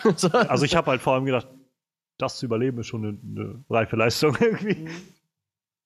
Und dann halt am Schluss nochmal in den After oder in den Credits dann halt nochmal dieser letzte Satz irgendwie Please drive responsible. So. Genau, ja. ja. Das war eigentlich ganz nett. Vor allem, sie haben es auch, das, das war ein ziemlich netter Moment, dass sie es so dezent eingesetzt haben. Sie haben nicht gezeigt, wie seine Hände ja. 10 Millionen Teile zerbrechen und so, sondern einfach nur gezeigt, dass das Auto crasht und seine Hände sind. Und er nach vorne fliegt, so, ja. In das Armaturenbrett reingraben. Und mehr nicht, nur so für, ja. für eine Drittelsekunde oder so. Und dann wurde das Auto wieder von, von außen gezeigt.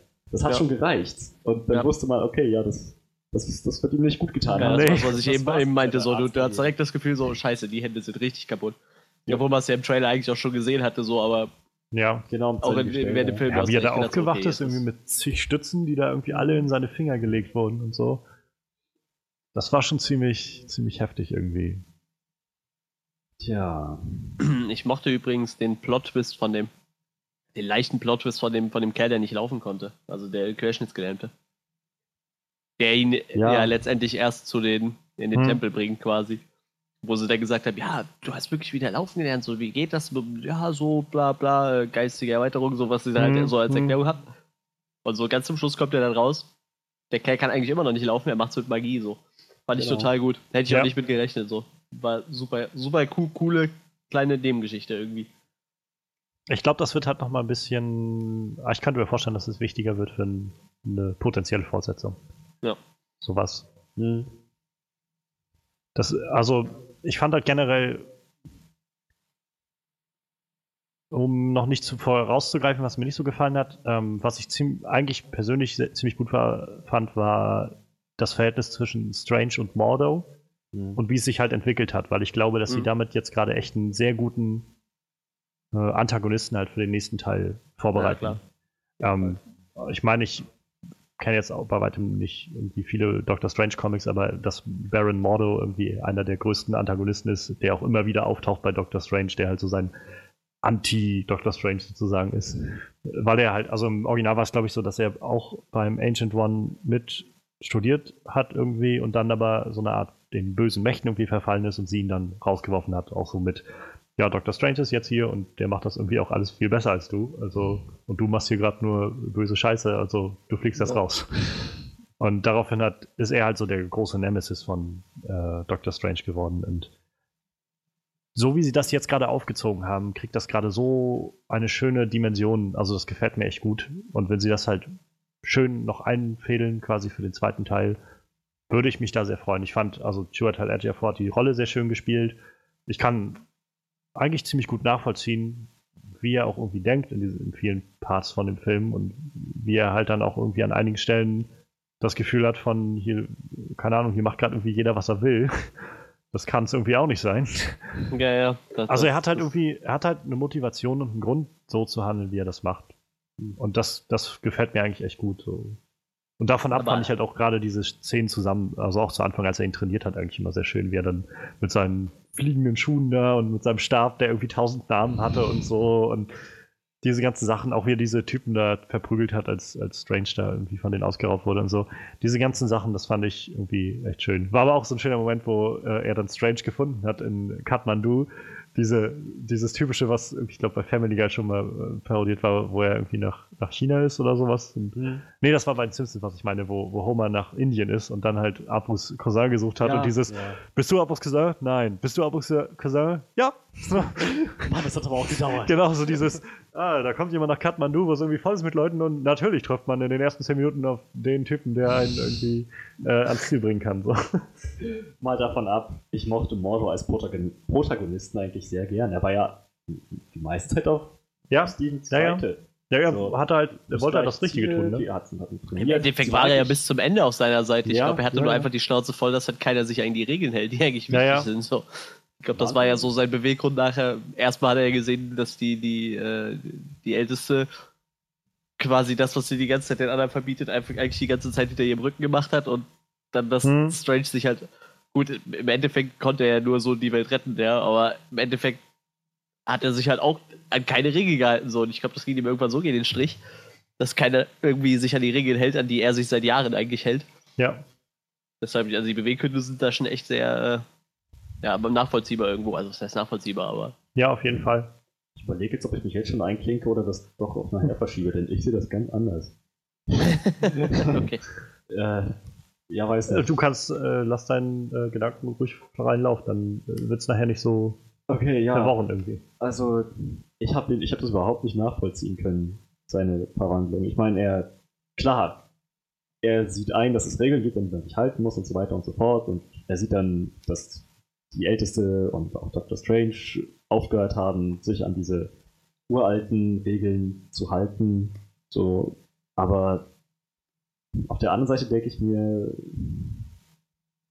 er hat gesehen, was das bewirkt hat, sich nicht an die Regeln zu halten. Die Welt wurde gerettet. Und das findet er jetzt so furchtbar schlimm. Und ein, einmal das. Meinetwegen soll seine Motivation sein, die Regeln sind wichtiger als alles andere, Regeln über alles. Und trotzdem sagt er in der zweiten After-Credit-Szene zu dem Typen, der durch Magie wieder laufen gelernt hat, quasi, was er ihm diese Kraft wegnimmt, sagt er, das Problem ist, es gibt zu viele Magier. Das kann ich auch nicht ganz nachvollziehen. Ich meine, erstmal gibt es, glaube ich, nicht so viele. Und ja, das wissen wir ja leider nicht. Sind nicht die Magier, nicht die Anzahl der Magier ist das Problem, sondern die Einzelnen, die es nicht hinkriegen, sich an die Regeln zu halten, sind das Problem ich habe das Gefühl, jetzt wird er einfach nur durch die Gegend rennen, Magier töten, weil er denkt, ja, früher oder später werden die sowieso aufhören, nach den Regeln zu spielen. Und das kann ich irgendwie, ich, ich meine, ich hoffe, dass es nicht so kommt, aber jetzt hat es für mich den Eindruck gemacht. Das finde ich gar nicht so nachvollziehbar. Also, was, was ich halt, also was den Eindruck, den es halt auf mich gemacht hat, war eigentlich viel mehr, ähm, Regeln, also klar, dieses an die Regeln halten, aber ich glaube, das ist halt nur es ist jetzt nicht so ein, du hast gegen die, gegen die Hausordnung verstoßen, ich kann nicht mehr dein Freund sein oder so, sondern ich kann halt schon äh, nachvollziehen, was er gesagt hat, dieses, du spielst hier gerade mit, mit irgendwie Naturgesetzen rum. Du kannst mhm. nicht einfach die Zeit zurückdrehen, wie es dir so passt. Also, das, diese Einstellung kann ich halt schon nachvollziehen.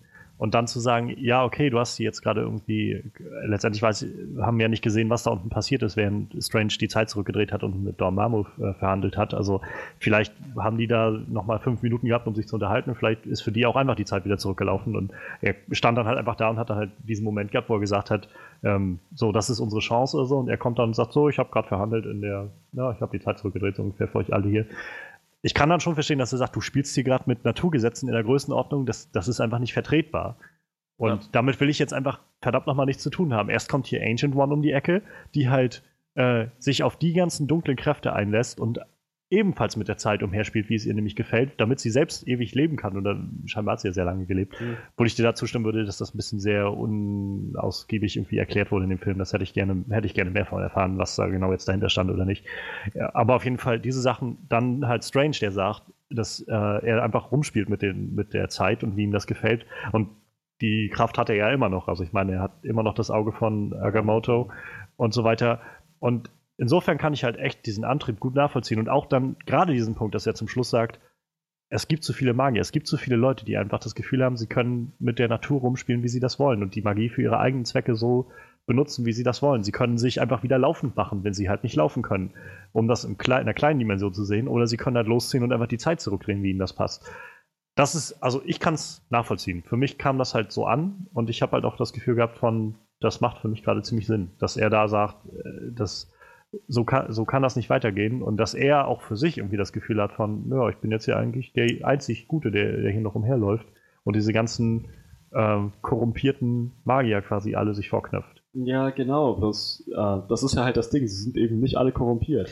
Das, wir wissen ja auch nicht, hinter wem er jetzt alles her ist, aber ich meine, dass in seinen Augen Strange irgendwie korrumpiert ist, kann ich nachvollziehen. Und dass er von dem anderen Typen, den hat er halt scheinbar ja in äh, wie hieß nochmal das Örtchen, wo sie da waren? Äh, warte. Ka Kartage? Kama Kamatage. Kamatage, ja. Kamatage, ja. Dass er quasi, den, da wird er den ja getroffen haben, den anderen Typen, der wieder gehen konnte dann. Und dass er halt dann auch irgendwie für sich sagt, äh, ja, so nicht. Er hat ihn auch nicht umgebracht, er hat einfach nur gesagt, so, keine Magie mehr. Weil ja. das ist irgendwie nicht natürlich, was du da gerade machst. So. Ja, äh, meinetwegen. Aber ich glaube, es ist trotzdem noch ein Unterschied, ob er sagt, ich will damit nichts zu tun haben oder ich mach, ich halte alle Magier auf. Naja, ich glaube, das ist halt der Punkt, irgendwo, was er für sich realisiert hat. Entweder ich stehe jetzt daneben oder ich mache was dagegen, ne? Naja. Wie gesagt, also, wir wissen ja nicht, in welche Richtung das geht jetzt noch, ob das im zweiten Film noch weiter, wenn es einen zweiten Film gibt, aber ich gehe mal davon aus, ähm, ob das dann noch weiter ausgebaut wird oder ob sie, also er wird, rate ich mal, irgendwo der Antagonist werden ob sie das jetzt so machen, dass er halt einfach wie so ein, wie so ein Magierjäger da unterwegs ist und einfach irgendwie sich einen Magier nach dem anderen schießt oder so. Ja, ich habe das Gefühl, so könnte es werden. Aber also ich, ich möchte so, also erstmal nicht in die Richtung gehen. Klar, ich fände es halt auch ein bisschen stumpf, wenn es in die Richtung laufen würde. Aber eigentlich will ich nicht, glaube ich nicht, dass es in die Richtung geht, einfach weil ich, glaube ich, zu viel gesehen habe von Mordo und auch eine große Reise von dem gesehen habe jetzt in dem Film Weshalb ich ja glaube, wenn sie jetzt bei Scott Derrickson bleiben sollten als Regisseur, dass der das nicht wegwerfen wird. Der wird sich, glaube ich, schon sagen, er möchte gerne mehr machen in dieser Richtung und auch diesen Charakter aufbauen, den sie da bisher haben. Ja. Gut, Deshalb, also ich kann nachvollziehen, dass sie das Sorgen bereitet, das zu sehen. Aber ich, also für mich ist es einfach so, wenn ich jetzt einfach nur das sehe, was ich in dem Film gesehen habe, auch diese letzte Szene hat für mich halt Sinn gemacht, diese After-Credit-Szene. Es bereitet mir halt so oder so Sorgen. Denn auch wenn er diese Magier-Hunter-Geschichte nicht eingeht, auch wenn es nicht dazu kommt. Er hat gesehen, dass im Prinzip durch das Brechen von Regeln die Welt gerettet wurde. Was wäre die Alternative gewesen? Dormammu verschlägt das Universum. Oder zumindest. Naja, ich glaube, er wird sich gesagt haben, wir hätten die auch so besiegen können. Hm. Echt? Ich, und ich glaube nicht, dass sie es hätten können, aber er wird sich das einreden. Er war doch derjenige, der gesagt hat, so, jetzt nochmal, Steven, wir müssen jetzt zum letzten Angriff übergehen. Und in dem Moment kam Steven ja wieder von oben runter und meinte so, ich habe gerade verhandelt. Ihr seid out. Drei Strikes. Hm. Naja. Wer weiß. Also, ich fand es halt ein bisschen, für mich zumindest kam es ein bisschen aufgesetzt drüber, dass er die ganze Zeit eigentlich so loyal und treu gewesen ist seiner Gilde gegenüber und dann letzten Endes so ein paar kleine Entwicklungen also war, glaube ich, fällt ein bisschen raus, weil das, glaube ich, dann wieder in der Zeit zurückgedreht wurde. Aber dieser Moment, als Steven sich umgedreht hat und die so die Idee hatte, okay, ich werde jetzt einfach zu Dormammu und diese Zeitschleife machen, wo, also da, finde ich, kam halt raus, was für ein guter Schauspieler Shuatal Ejiofor ist, wo man irgendwie in seinem Gesicht gesehen hat, wie verlassen und, und verraten er sich gefühlt hat. Weil er, also, wie gesagt, ob das passiert ist, ist bin ich mir jetzt nicht sicher, weil die Zeit ja eigentlich zurückgedreht mhm. wurde, aber das war dieser Moment, wo man wo, ich, wo man in seinem Gesicht gesehen hat, er hat so das Gefühl gehabt von, oh, jetzt haut auch noch Steven ab und rennt zu Dormammu hin irgendwie. Hm. Obwohl wir hier gerade stehen und versuchen, die Erde zu verteidigen. Dankeschön, Steven. Danke, Steve. Also, das war einfach nur mal ein kleiner Moment, wo ich meine, guter Schauspieler so. Ja, Ja, gut. Aber auch dann frage ich mich, warum sollte er das gedacht haben? Strange kämpft die ganze Zeit an seiner Seite. Ja, und dann dreht er auf einmal ab. Also ich meine. Ja, das ergibt keinen Sinn. Ich meine, er hätte sich dann schon denken können, dass der einen Plan hat. Aber ich finde, das, das sind immer so, so Annahmen irgendwie, klar könnte man das denken, wenn man so von außen drauf schaut, aber ich glaube, wenn man in der Rolle ist, dann macht man sich halt schon Gedanken. Wenn du da zu zweit stehst und einer dreht sich ohne irgendwas zu sagen einfach rum und haut ab. Ja, gerade dann würde ich denken, es, es muss einen Grund geben, dass der mich hier allein zurücklässt. Der muss irgendeinen grandiosen Plan haben, wie wir weitermachen. Du weißt, dass also es war auch der Typ, der gesagt hat, irgendwie, ich will eigentlich nur Arzt sein. Alter, ich bin hergekommen, meine Hände zu heilen. Ich will nicht in eurem Krieg mitspielen. Ja. Ja, im um, ähm, Endeffekt, weil er halt so arrogant ist, weißt du? Weil, also Steven Strange wirkt ja die ganze Zeit sehr arrogant und von sich selbst überzeugt. Deshalb ist es schon möglich, dass, wenn er geht, er einfach nur keinen Bock mehr hat, so. Ja, klar. Sich selbst zu schützen, weil er will sich ja vorher auch nur selbst auch nur selbst retten quasi. Naja, wie würde er sich denn selbst schützen? Er möchte Arzt bleiben, aber lässt sich von Dormammu fressen? Das ist irgendwie nicht so richtig vereinbar. Naja, ich glaube, der Gedanke war, dass. Ich glaube einfach, der Gedanke, der Mordo kam, war halt, dass er dasselbe hat, was Cassilius also widerfahren ist, dass er sich irgendwie auf diesen Gedanken eingelassen hat, von wegen, naja, vielleicht ist das ja auch gar nicht so schlecht, wenn wir einfach alle in eins werden und uns außerhalb der Zeit befinden. Und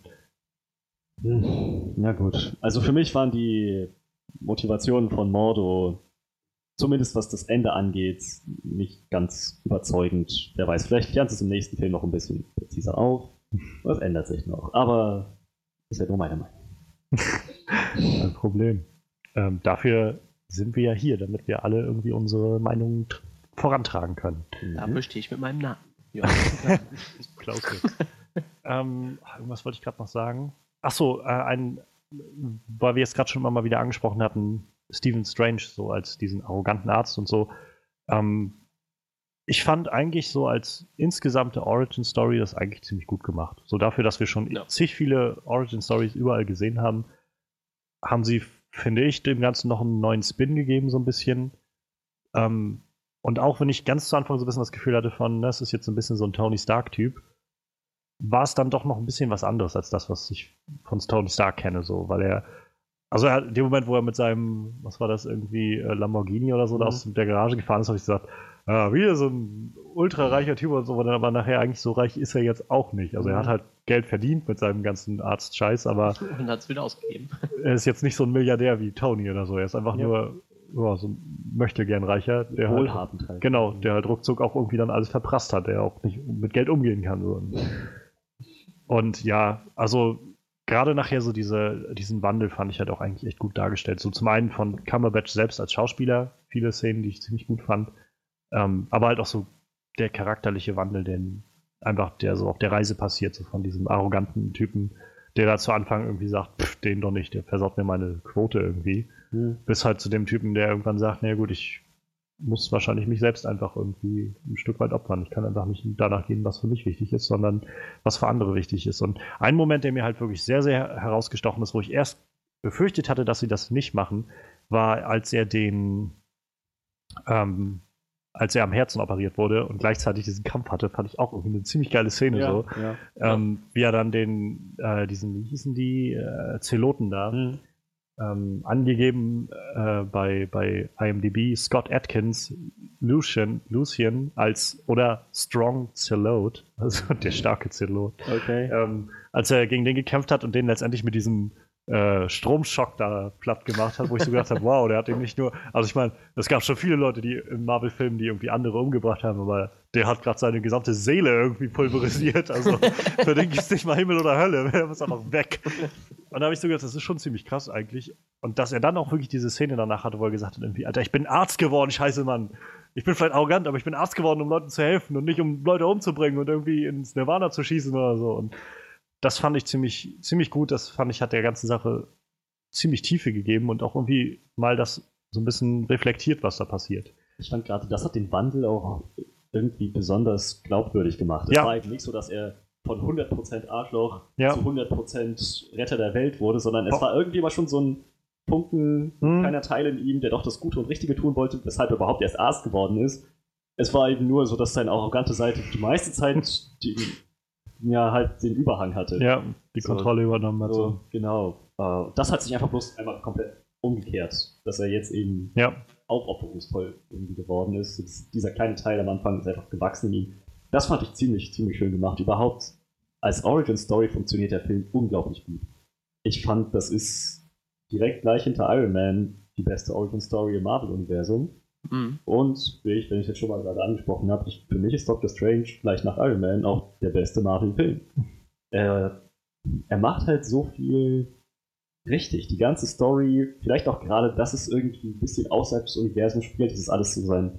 Ja, das wollte ich gerade, das hätte ich auch noch angebracht. Also dieses. Das ist, dass es mal nicht die ganze Zeit um irgendwelche Avengers geht. Du musst ja auch die ganze Zeit nicht hm. Gedanken um Avengers machen, weil die haben da einfach noch nichts mit zu tun.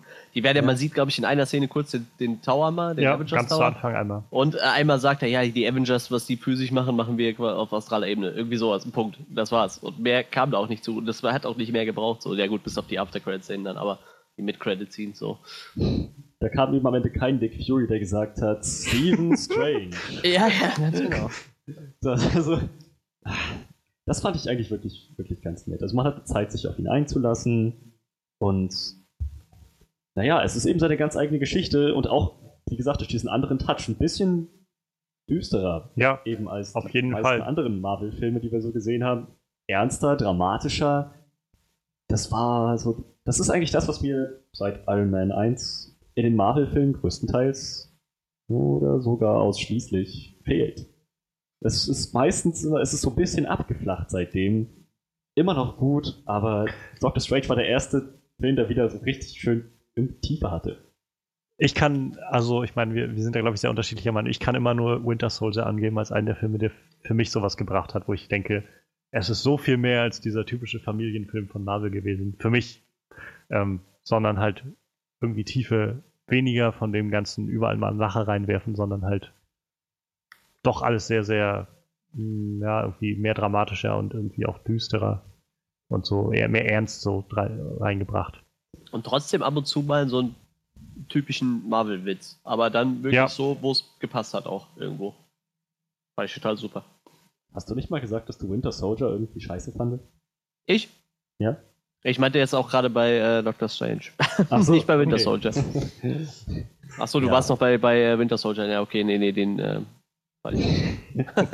ich, ich fand auch, Winter Soldier hatte so einen anderen Touch aber da war ich nicht so an Bord mit der Story. Das hat mich nicht so, nicht so gepesselt. Aber scheiden sich anscheinend die Geister. Ich habe sehr viel Gutes über den Film auch gehört. Es gibt ja auch, also dafür gibt es jetzt irgendwie 16 oder 17 Marvel-Filme. Irgendwie ist ja, alles so, mag, so ganz unterschiedlich für alle Geschmäcker irgendwie was dabei, so, so langsam.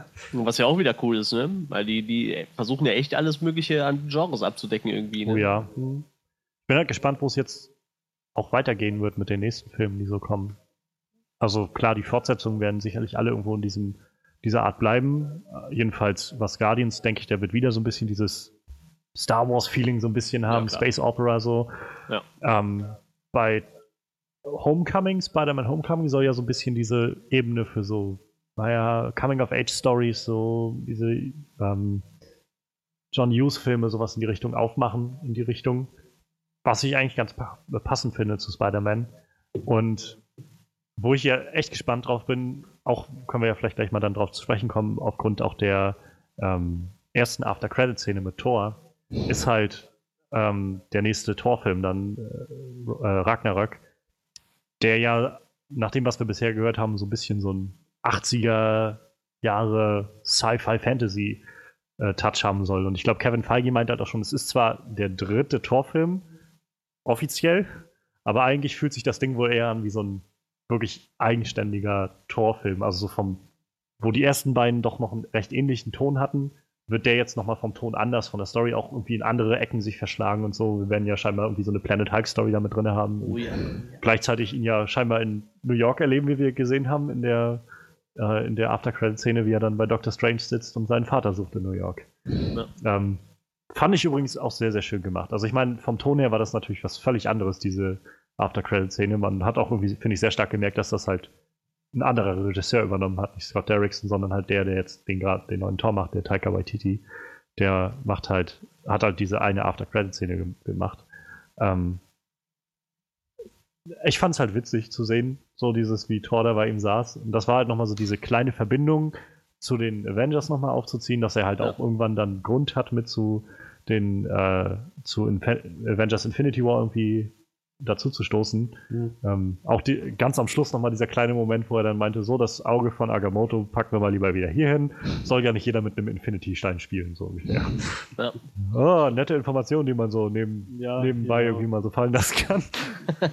ähm, ja, aber davon ab fand ich halt die After-Credit-Szene eigentlich ziemlich witzig, so mit Thor, wie er da saß und, ja. und, sein Glas sich immer wieder nachgefüllt hat und so und er irgendwie meinte, ihr kommt jetzt hierher und so und, und bringt irgendwie einen der gefährlichsten Leute aus dem All hier mit nach New York. Gibt es dafür irgendeinen besonderen Grund? So? ja, wir suchen meinen Vater. Und wenn ich euch helfe, den zu finden, dann haut ihr auch gleich wieder ab. ja, okay, komm. so, der Doktor hat Sprechstunde so ungefähr. Das fand ich eigentlich ziemlich schön aufgezogen. Ja, das war ganz Und ich, also ich bin gespannt, wie groß der Zeitunterschied sein soll, ob sie das vielleicht irgendwie erklären zwischen halt dem Ende von Doctor Strange und dieser Szene in Tor 3.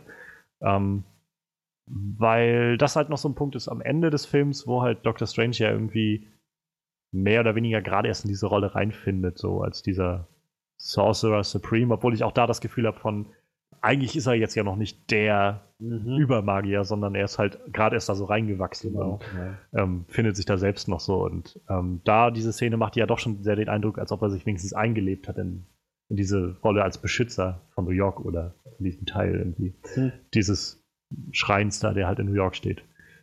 Wo ich auch so gedacht habe, irgendwie in dem Moment, wo sie, äh, wo Tilda Swinton oder wer war das, Mordo oder, oder Ancient One, ich glaube Ancient One, wo sie quasi erzählt hat, dass es halt diese drei Tempel gibt in Hongkong und einen in, äh, in äh, London und natürlich einen in New York, wo ich dachte, New York, einen in New York, natürlich einen in New York, wo auch sonst. Nicht irgendwie in, keine Ahnung, in, in, Las Vegas oder so oder Texas oder sowas. Natürlich nicht. Oder Ottawa oder so.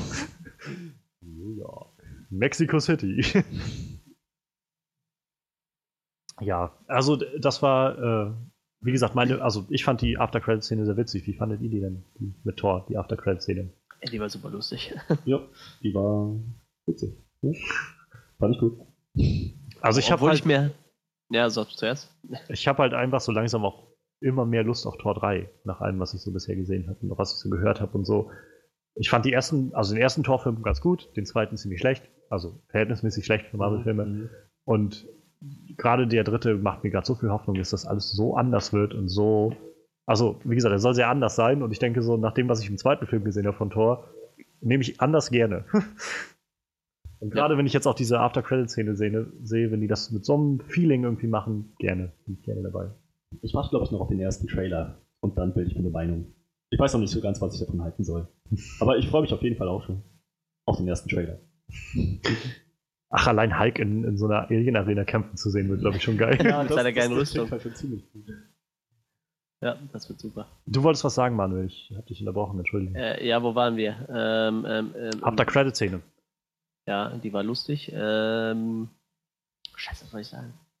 Oh, nein, jetzt habe ich vergessen. Tor irgendwas? Ach so, ja, äh, ich, ich hätte mir, nee, ich hätte mir eigentlich gewünscht, ähm, war doch, glaube ich, bei Infinity Wars, wo, äh, wo äh, Doctor Strange eigentlich anfangs gar nicht eingegriffen hat, ne, in den hm. Kampf und sondern nur die Erde abgeschirmt hat, glaube ich, ja, ja, genau. aus seiner Sicht. Aber jetzt ist ja, ja, jetzt hat er schon zu viel Verbindung eigentlich schon persönlich zu den Avengers, so weißt du. Also ich glaube, dass der Teil aus der Story dann wahrscheinlich eher wegfällt. Oder dass er das halt schon mit dem Wissen der Avengers macht. So, ich glaube, äh, in dem Comic wissen die Avengers ja noch gar nicht, dass Thanos auf die Erde zurast. Ich glaube, da schirmt er das wirklich so komplett ab, dass da noch gar nichts passiert. Hm. Jetzt ist er ja schon ein bisschen mit den Avengers verknüpft durch Tor. Ich könnte mir halt vorstellen, dass sie da vielleicht tatsächlich in Tor 3 ein bisschen was ja, äh, so an, an Story reinwerfen werden. Ich rate mal, dass er auch nur für ein, zwei Szenen dabei sein wird in, in dem Film. Ja, wahrscheinlich. Ähm, und naja, nach dem, was wir, was es bisher hieß, war ja, dass Tor 3 so ein bisschen wie Winter Soldier auch so dieses mehr oder weniger das Bindungsstück bildet zwischen äh, Avengers 2 und 3.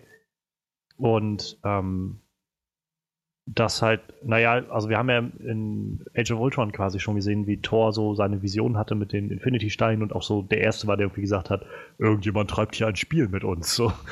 Und ich muss rausfinden, wer das ist. Sepp, ich bin weg. ähm, und ja, also insofern könnte ich mir vorstellen, dass Thor vielleicht so langsam der ganzen Sache auf die Spur kommt und dann vielleicht auch Doctor Strange so ein bisschen darüber den auf den Stand setzen wird, so auf den neuesten und sagen wird, pass auf, ähm, es gibt diese Infinity-Steine, hast vielleicht schon mal was davon gehört?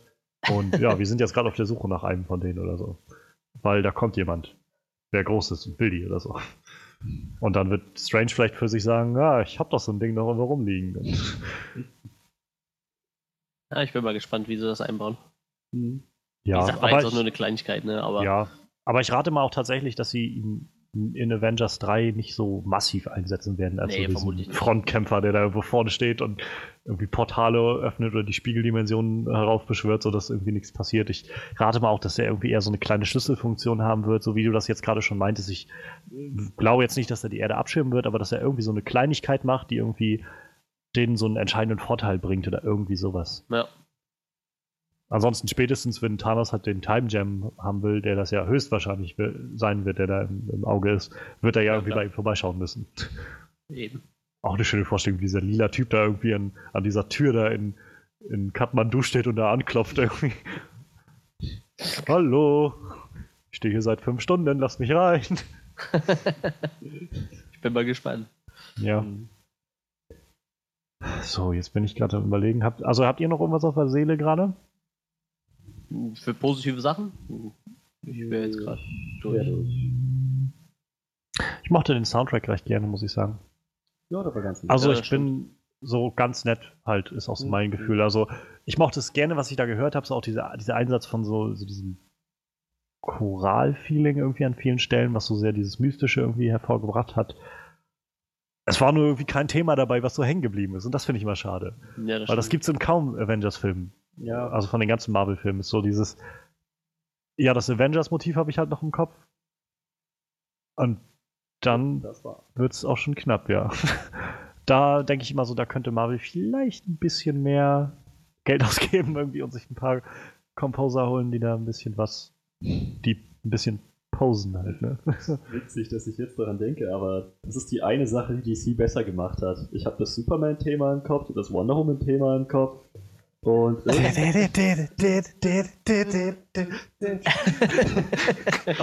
ich weiß nicht, also das, ja, das muss man ihnen lassen. Hans Zimmer halt, ne? Ja.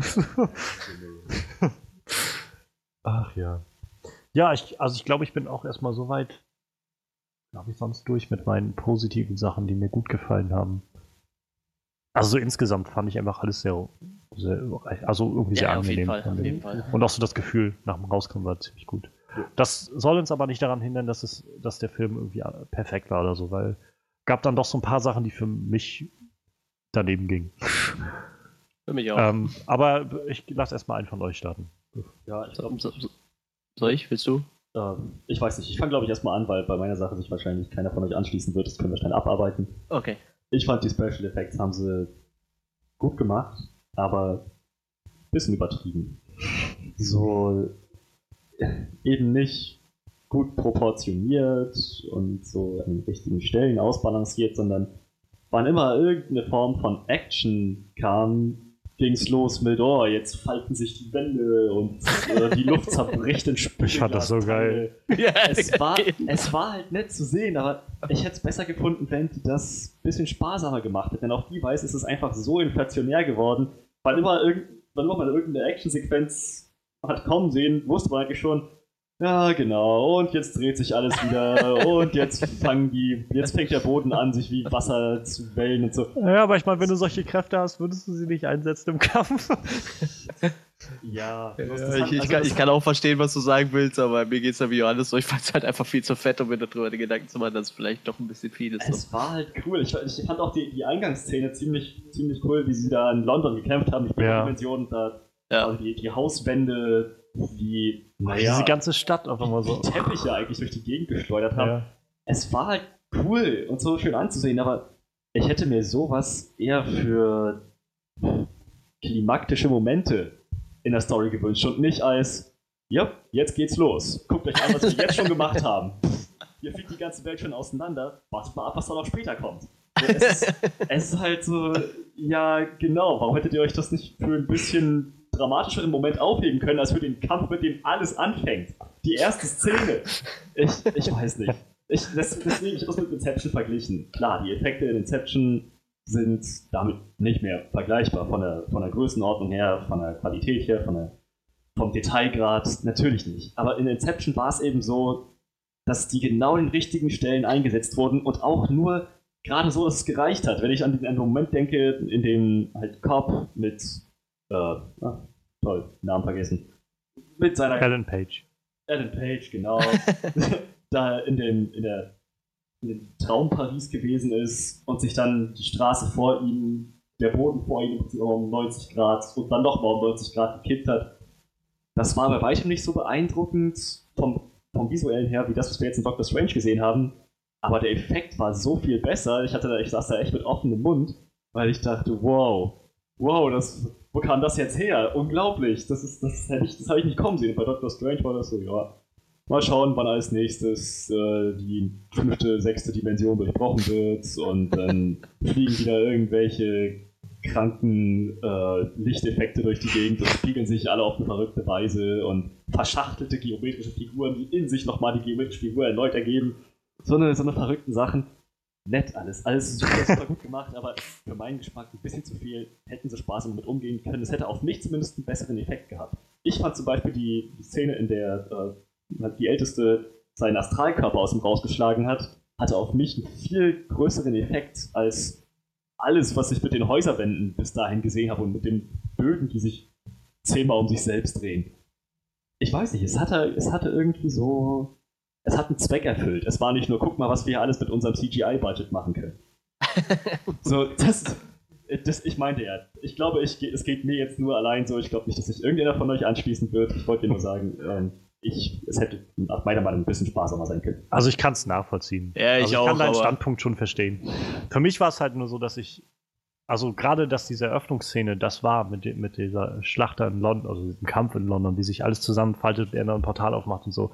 Das war halt genau der Moment, der ich irgendwie erwartet habe nach all den Trailern und der mir irgendwie von quasi von der ersten Szene an sofort gesagt hat, das ist was völlig anderes als alles, was ich bisher gesehen habe. Und ich hatte tatsächlich nicht so sehr das Gefühl, dass es sich abgenutzt hat, weil mir irgendwie doch jede Szene, die dann kam, nochmal irgendwas Neues gegeben hat. Und, und also, weiß ich nicht, also klar, irgendwann, dass sie es irgendwie in jedem Kampf eingesetzt haben, ich kann es halt irgendwo nachvollziehen, weil ich glaube, das sollte halt einfach diese Welt sein, in der das Ganze spielt. Und sie haben auch immer wieder sehr hervorgehoben, also so im Vorfeld und der, also beim Regisseur und so weiter und auch Kevin Feige, dass sie sich halt sehr vor allem an den Steve Ditko Comics orientieren aus den 60ern, die halt aus den 60ern sind und genau so viel dieses ganze Trippige und so gemacht haben. Und ähm, du hast natürlich recht, dass das bei, ähm, bei Inception alles ganz andere, ganz andere Dimension irgendwie hat und ganz anderes ganz anderen Impact auch irgendwie auf das Ganze mhm. hat. Aber dazu muss man auch sagen, dass, dass ähm, Inception auch halt einfach in einem ganz anderen Welt spielt so, und auch einer, in einer sehr viel geerdeteren Welt irgendwie spielt, als das, was wir jetzt da gesehen haben. Ja. Weshalb ich halt, also ich kann es halt nachvollziehen. Ich denke halt nur so für mich, dass ich ich, die erste Szene hat mir eigentlich klar gemacht, das ist halt einfach nicht nur gerade so, ein, so ein Effekt, sondern das ist halt einfach gerade die Welt sozusagen, wie der wir gerade spielen. Mhm. Eine Welt, in der es halt genau darum geht. So sowas wie, wenn ich, also keine Ahnung, wenn ich jetzt sagen würde, das wäre jetzt ein Planet bei Star Wars und die landen halt auf dem Planeten und drei Viertel des Films spielen auf diesem Planeten, dann ist das halt nur mal das Setting, so dass genau das passiert. Mm, okay. Das war halt so das, was ich daraus mitgenommen habe und deshalb habe ich irgendwie jedes, jedes Mal das Gefühl von, okay, ich will eigentlich nur sehen, was hinter der nächsten Ecke passiert und was macht er jetzt so ungefähr und wie er dann irgendwie die halbe Kirche da auseinander nimmt oder sowas und die, die ganzen äh, Bögen und so sich alle nochmal, äh, keine Ahnung, irgendwie so wie so ein Kaleidoskop nochmal vielfachen und alles das hat mir irgendwie so gezeigt von wegen, das ist ja so wie öffne dein, deine Augen, so einfach die Welt mit so ganz anderen Augen zu sehen. So ähnlich ja. wie bei Ant-Man auch, wo, wo Ant-Man die Welt auch mal so, so eine ganz andere Perspektive gezeigt hat. So alles von diesem ganz kleinen irgendwie alles zu sehen, wo dann eine Ameise halt aussieht wie so ein, keine Ahnung, wie so ein Elefant vor dir oder sowas und halt das Innere eines Koffers einfach mal zum Schlachtfeld wird oder sowas. so ähnlich war das jetzt für mich halt auch bei dem Film, wo einfach vieles so eine andere Wirkung hatte, so ein, so ein ganz anderer Blick auf die Realität halt irgendwie war. Und bis zum Schluss hat irgendwie, fand ich, jede Szene, wo sowas aufgetaucht ist, auch immer noch mal wieder ein neues Element drin gehabt. Für mich jedenfalls, wo ich gedacht habe, das habe ich noch nicht gesehen. So. Und als dann irgendwie Cassilius dann auf ihrer Jagd da durch äh, New York oder wo sie waren, äh, dann irgendwie angefangen hat, die Gebäude da so wie so ein, weiß ich nicht, wie so ein auftauendes Eis irgendwie auseinanderfallen zu lassen, das habe ich auch vorher noch nicht gesehen in dem Film. Das war jedes Mal wieder sowas von, okay, ihnen ist wieder irgendwas Neues eingefallen. Ja, kann ich ebenfalls nachvollziehen, aber ich fühle mich halt anders. das ist kein Problem. Also, ähm, ich kann ja mal anschließen, also, das soll halt nicht, äh, nicht heißen, dass ich irgendwie den Film so einfach als, als irgendwie neues Marvel-Meisterwerk empfinde oder sowas. Das größte Problem für mich, oder mit eins der größten Probleme. Wahrscheinlich wieder wie immer, oder? Ich, wie immer irgendwie, der Böse ist halt ja, ja, so, ja. So weggeworfen wieder gewesen. Also war, der war halt wirklich einfach nur wieder so ein Mittel zum Zweck, um halt Doctor Strange von A nach B zu bringen. Mhm. Und vor allem her. das ist die Marvel-Formel, die funktioniert. Aber ja, wie du schon sagst, ich wollte gerade sagen, also Mats Mikkelsen ist so ein toller Schauspieler und es gab eine Szene, in der man das gesehen hat, halt, wo er da in diesem Gestell da irgendwie hing und halt ja, mit ihm geredet ja, hat. Genau. Das war diese eine Szene, wo man gemerkt hat, sie versuchen gerade diesem Charakter irgendwie so ein bisschen Dreidimensionalität zu geben. Sie versuchen ihm einen Hintergrund zu geben und er gibt halt alles, was er kann in dieser Szene. Und das war halt auch, wo ich gedacht habe, Ach ja, irgendwie, also er macht das schon, macht das gerade schon echt bei, also überzeugend ja, so. Ich kann das schon also nachvollziehen, also was sein Antrieb gerade ist, so diese Angst vom Tod und so weiter. Nur ist das irgendwie einer von fünf Sätzen, die er in dem ganzen Film sagt, so ungefähr. Außer irgendwie stehen bleiben oder ich werde dich vernichten oder irgend sowas in die Richtung. Das ist einfach so schade gewesen, weil er ist, wie gesagt, wie du schon meintest, Manuel, so ein toller Schauspieler ist. Ja, das hat er gerade in Hannibal bewiesen, auch dass er einfach Dialoge führen kann ja. ohne Ende, die einfach richtig gut sind. Und dann oh, wirklich diese eine Szene, wo er gefesselt war, wirklich die einzige, wo, wo sie mal einen vernünftigen Dialog mit ihm aufgebaut haben. Und dann dachte ich so, okay, sein Beweggrund ist, er, er hat Angst vom Sterben. Ja, toll. Ah. also ich, wie immer. So, ich hatte halt noch ein paar Interviews auch mit Mats Mikkelsen gesehen dazu, wo er halt auch meinte, wahrscheinlich so wie jeder das meint, der dann irgendwie so heutzutage so ein böses Spiel zu verbringen. Ja, ich will halt auch zeigen, dass das halt nicht einfach nur so, so ein schlichter Böser ist, sondern so, ne, ähm, aber wo er halt auch so diesen Punkt aufgebracht hat, so von wegen, wenn man halt anfängt, zum Beispiel Zeit nicht einfach als gegeben wahrzunehmen, sondern halt als irgendwie Gefängnis für uns. Was er halt so sieht, irgendwie als Gefängnis, was uns davon abhält, ja. irgendwie Dinge zu tun und uns irgendwie voll zu entfalten und so weiter. Das ist halt ein schöner Ansatz, finde ich. So, da kann man echt viel draus machen. So, man müsste nur halt irgendwie mehr draus machen. Stattdessen haben wir jetzt halt so einen, so einen Bösen gekriegt, der irgendwie ab der ersten Szene, wo wir einmal gesehen haben, wie er diese Seite da geklaut hat aus dem Buch. Und naja, er war halt ziemlich böse, er hat halt irgendwie Leute geköpft und äh, so ein paar Leute noch umgebracht und ja. Schwarze Augen. Ja, das, das, fand ich aber auch schön, wie Dr. Strange das so angemerkt hat mit diesem, äh, wo er es sich das angehört und so, äh, nein, also ganz ehrlich, äh, Dormammu hat dich dazu gebracht, äh, irgendwie Menschen umzubringen. Das ist nicht gut. Außerdem hast du dir mal deine Augen angeguckt, das kann auch nicht normal sein. das habe ich ein bisschen an Deadpool erinnert gefühlt aus dem. Ja, ja, stimmt, wie die auf einmal sich gefärbt haben. Ja. Da habe ich bisher gar nicht dran gedacht, aber stimmt, wo du das so sagst. ich meine, ich finde es ganz gut, dass sie das nicht weiter angesprochen haben, aber ich dachte, ja, das hatten wir irgendwie schon mal gesehen.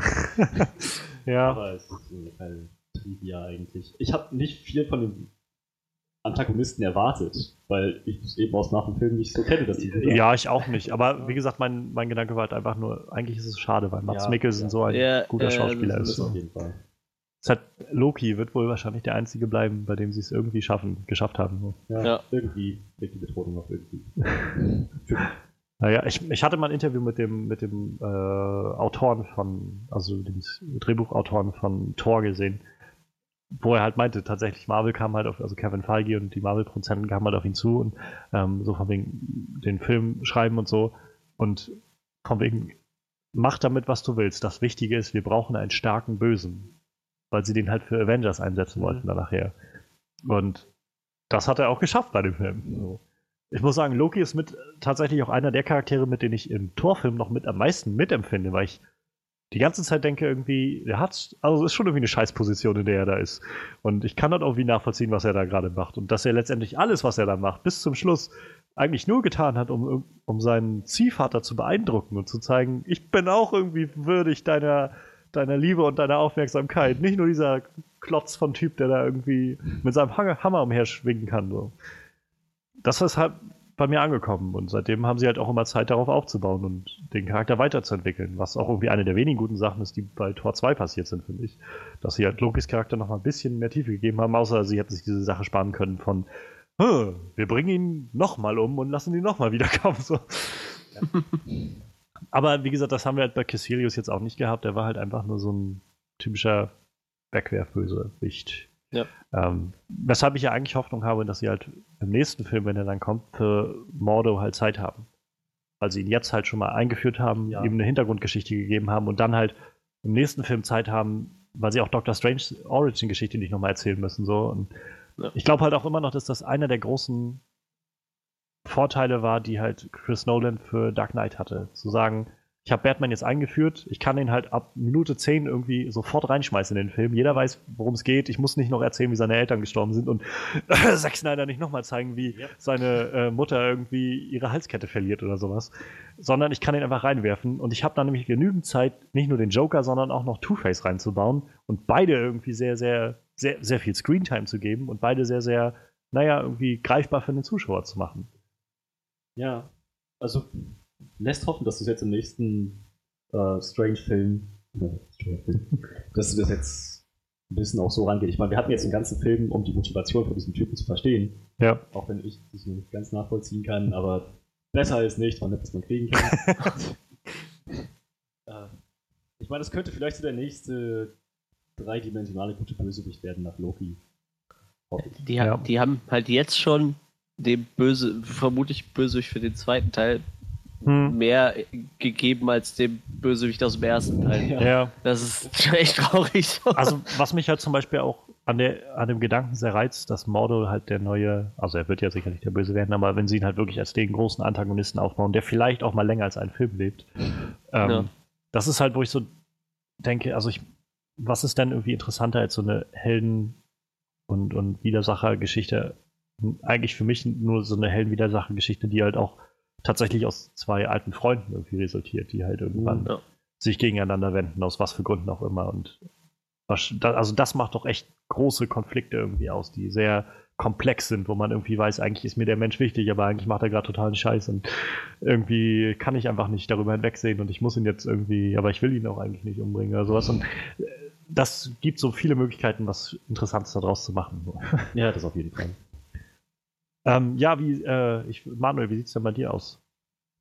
Mit, so mit, Sachen, die, die mir nicht gefallen haben? Ja, die dir nicht so gefallen haben. Ja, wie gesagt, Strange. das Schlimmste war halt echt für mich auch der Bösewicht tatsächlich. Also trau traurig aber war. Also ich habe ich hab schon wieder überhaupt nicht auf dem Schirm gehabt, dass Mats Mikkelsen den Bösewicht spielt, als ich ihn dann gesehen habe, dass ich so, oh cool, so direkt an Hannibal gedacht, dass so, das ist einfach immer mhm. der Optim eigentlich müsste der ja für alles der optimale Bösewicht sein, weil der einfach als Schauspieler schon so gut ist. Und dann hat der echt so abgestunken. das ist echt so traurig. Ja, echt traurig. Da konnte, konnte er selbst mit seiner guten schauspielerischen Leistung nichts mehr rausreißen. Wie gesagt, die Szene, wo er gefesselt war, war so das Einzige, wo ich mir irgendwie dachte, okay, das, äh, das war eine coole Szene. Aber ja, traurig. Ja, ja ansonsten ist halt. Der andere Bösewicht war halt. Die Sache kaputt gemacht. Ja, der andere Bösewicht war halt. Der, der Oberböse war halt. Dormammu. Ja. Übrigens okay. auch von Benedict Cumberbatch gespielt. Dormammu? Der hat den vermutlich auch gesprochen, ne? Gemacht. Ah. Und wahrscheinlich auch gesprochen, oder? Rate ich mal, ja. Ja, weil er immer so eine schöne düstere Stimme hat.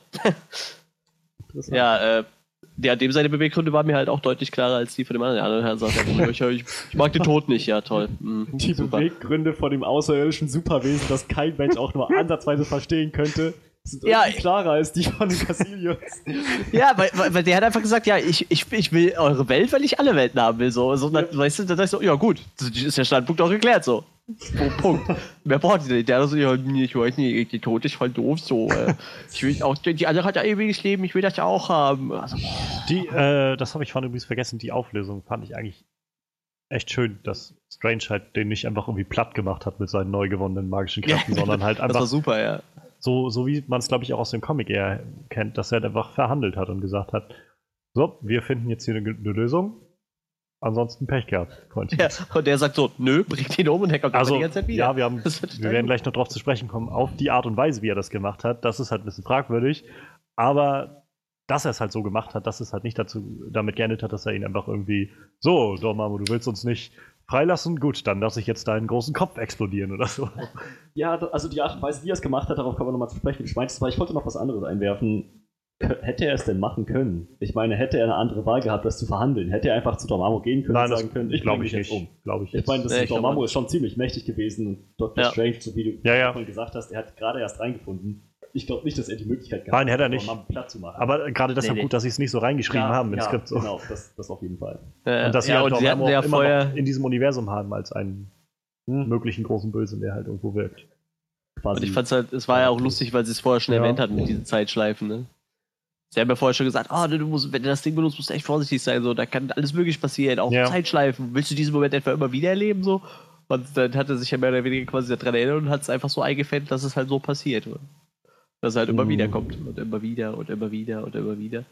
Ja, nur dass das, das könnte ich vielleicht auch noch ansprechen, das ist eine Sache, die mir nicht ganz so gut gefallen hat. Es wurde nicht, einiges wurde nicht äh, gut genug erklärt. Ja, das stimmt. Sag bei den Zeitschleifen zum Beispiel, also wenn, so wie ich das jetzt verstanden habe, kann bei der Manipulation der Zeit mit diesem Auge von Agamotto kann es durchaus passieren, durch irgendeinen Zufallsunfall, dass die Zeit sich in Schleifen wiederholt. Äh, das ist aber dann irgendwie nicht beabsichtigt und sollte vermieden werden. Letzten Endes hat er das aber mit Absicht gemacht. Jetzt weiß ich nicht, kann, man das von vornherein einplanen oder? Ich rate mal, dass, Stimmt, also ich, ich würde jetzt so raten, der Gedanke dann da war, das Ding hat sozusagen, das ist wie so ein Multifunktionsgerät irgendwie mit tausend Knöpfen und wenn du aus Versehen auf den falschen Knopf kommst, dann landest du in so einer Zeitschleife und hast keine Ahnung mehr, wie du da rauskommst. Aber wenn du halt weißt, wie du das Ding bedienst und sagst, okay, ähm, Zeitschleife jetzt. dass du dann wahrscheinlich auch sagen kannst, und stopp oder so.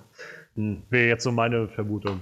Dann ja, aber dann, dann war ja auch irgendwie, er hat das Ding ja nachher wieder abgegeben, so, so nach dem ja. Motto so, ah, passt er lieber mit auf, oder er, er hatte selber zu großen Respekt davor, also hat er vielleicht die Macht ja doch noch nicht so ganz drauf, ne? Aber das mit der Zeitschleife hat er irgendwie hinbekommen auf jeden Fall.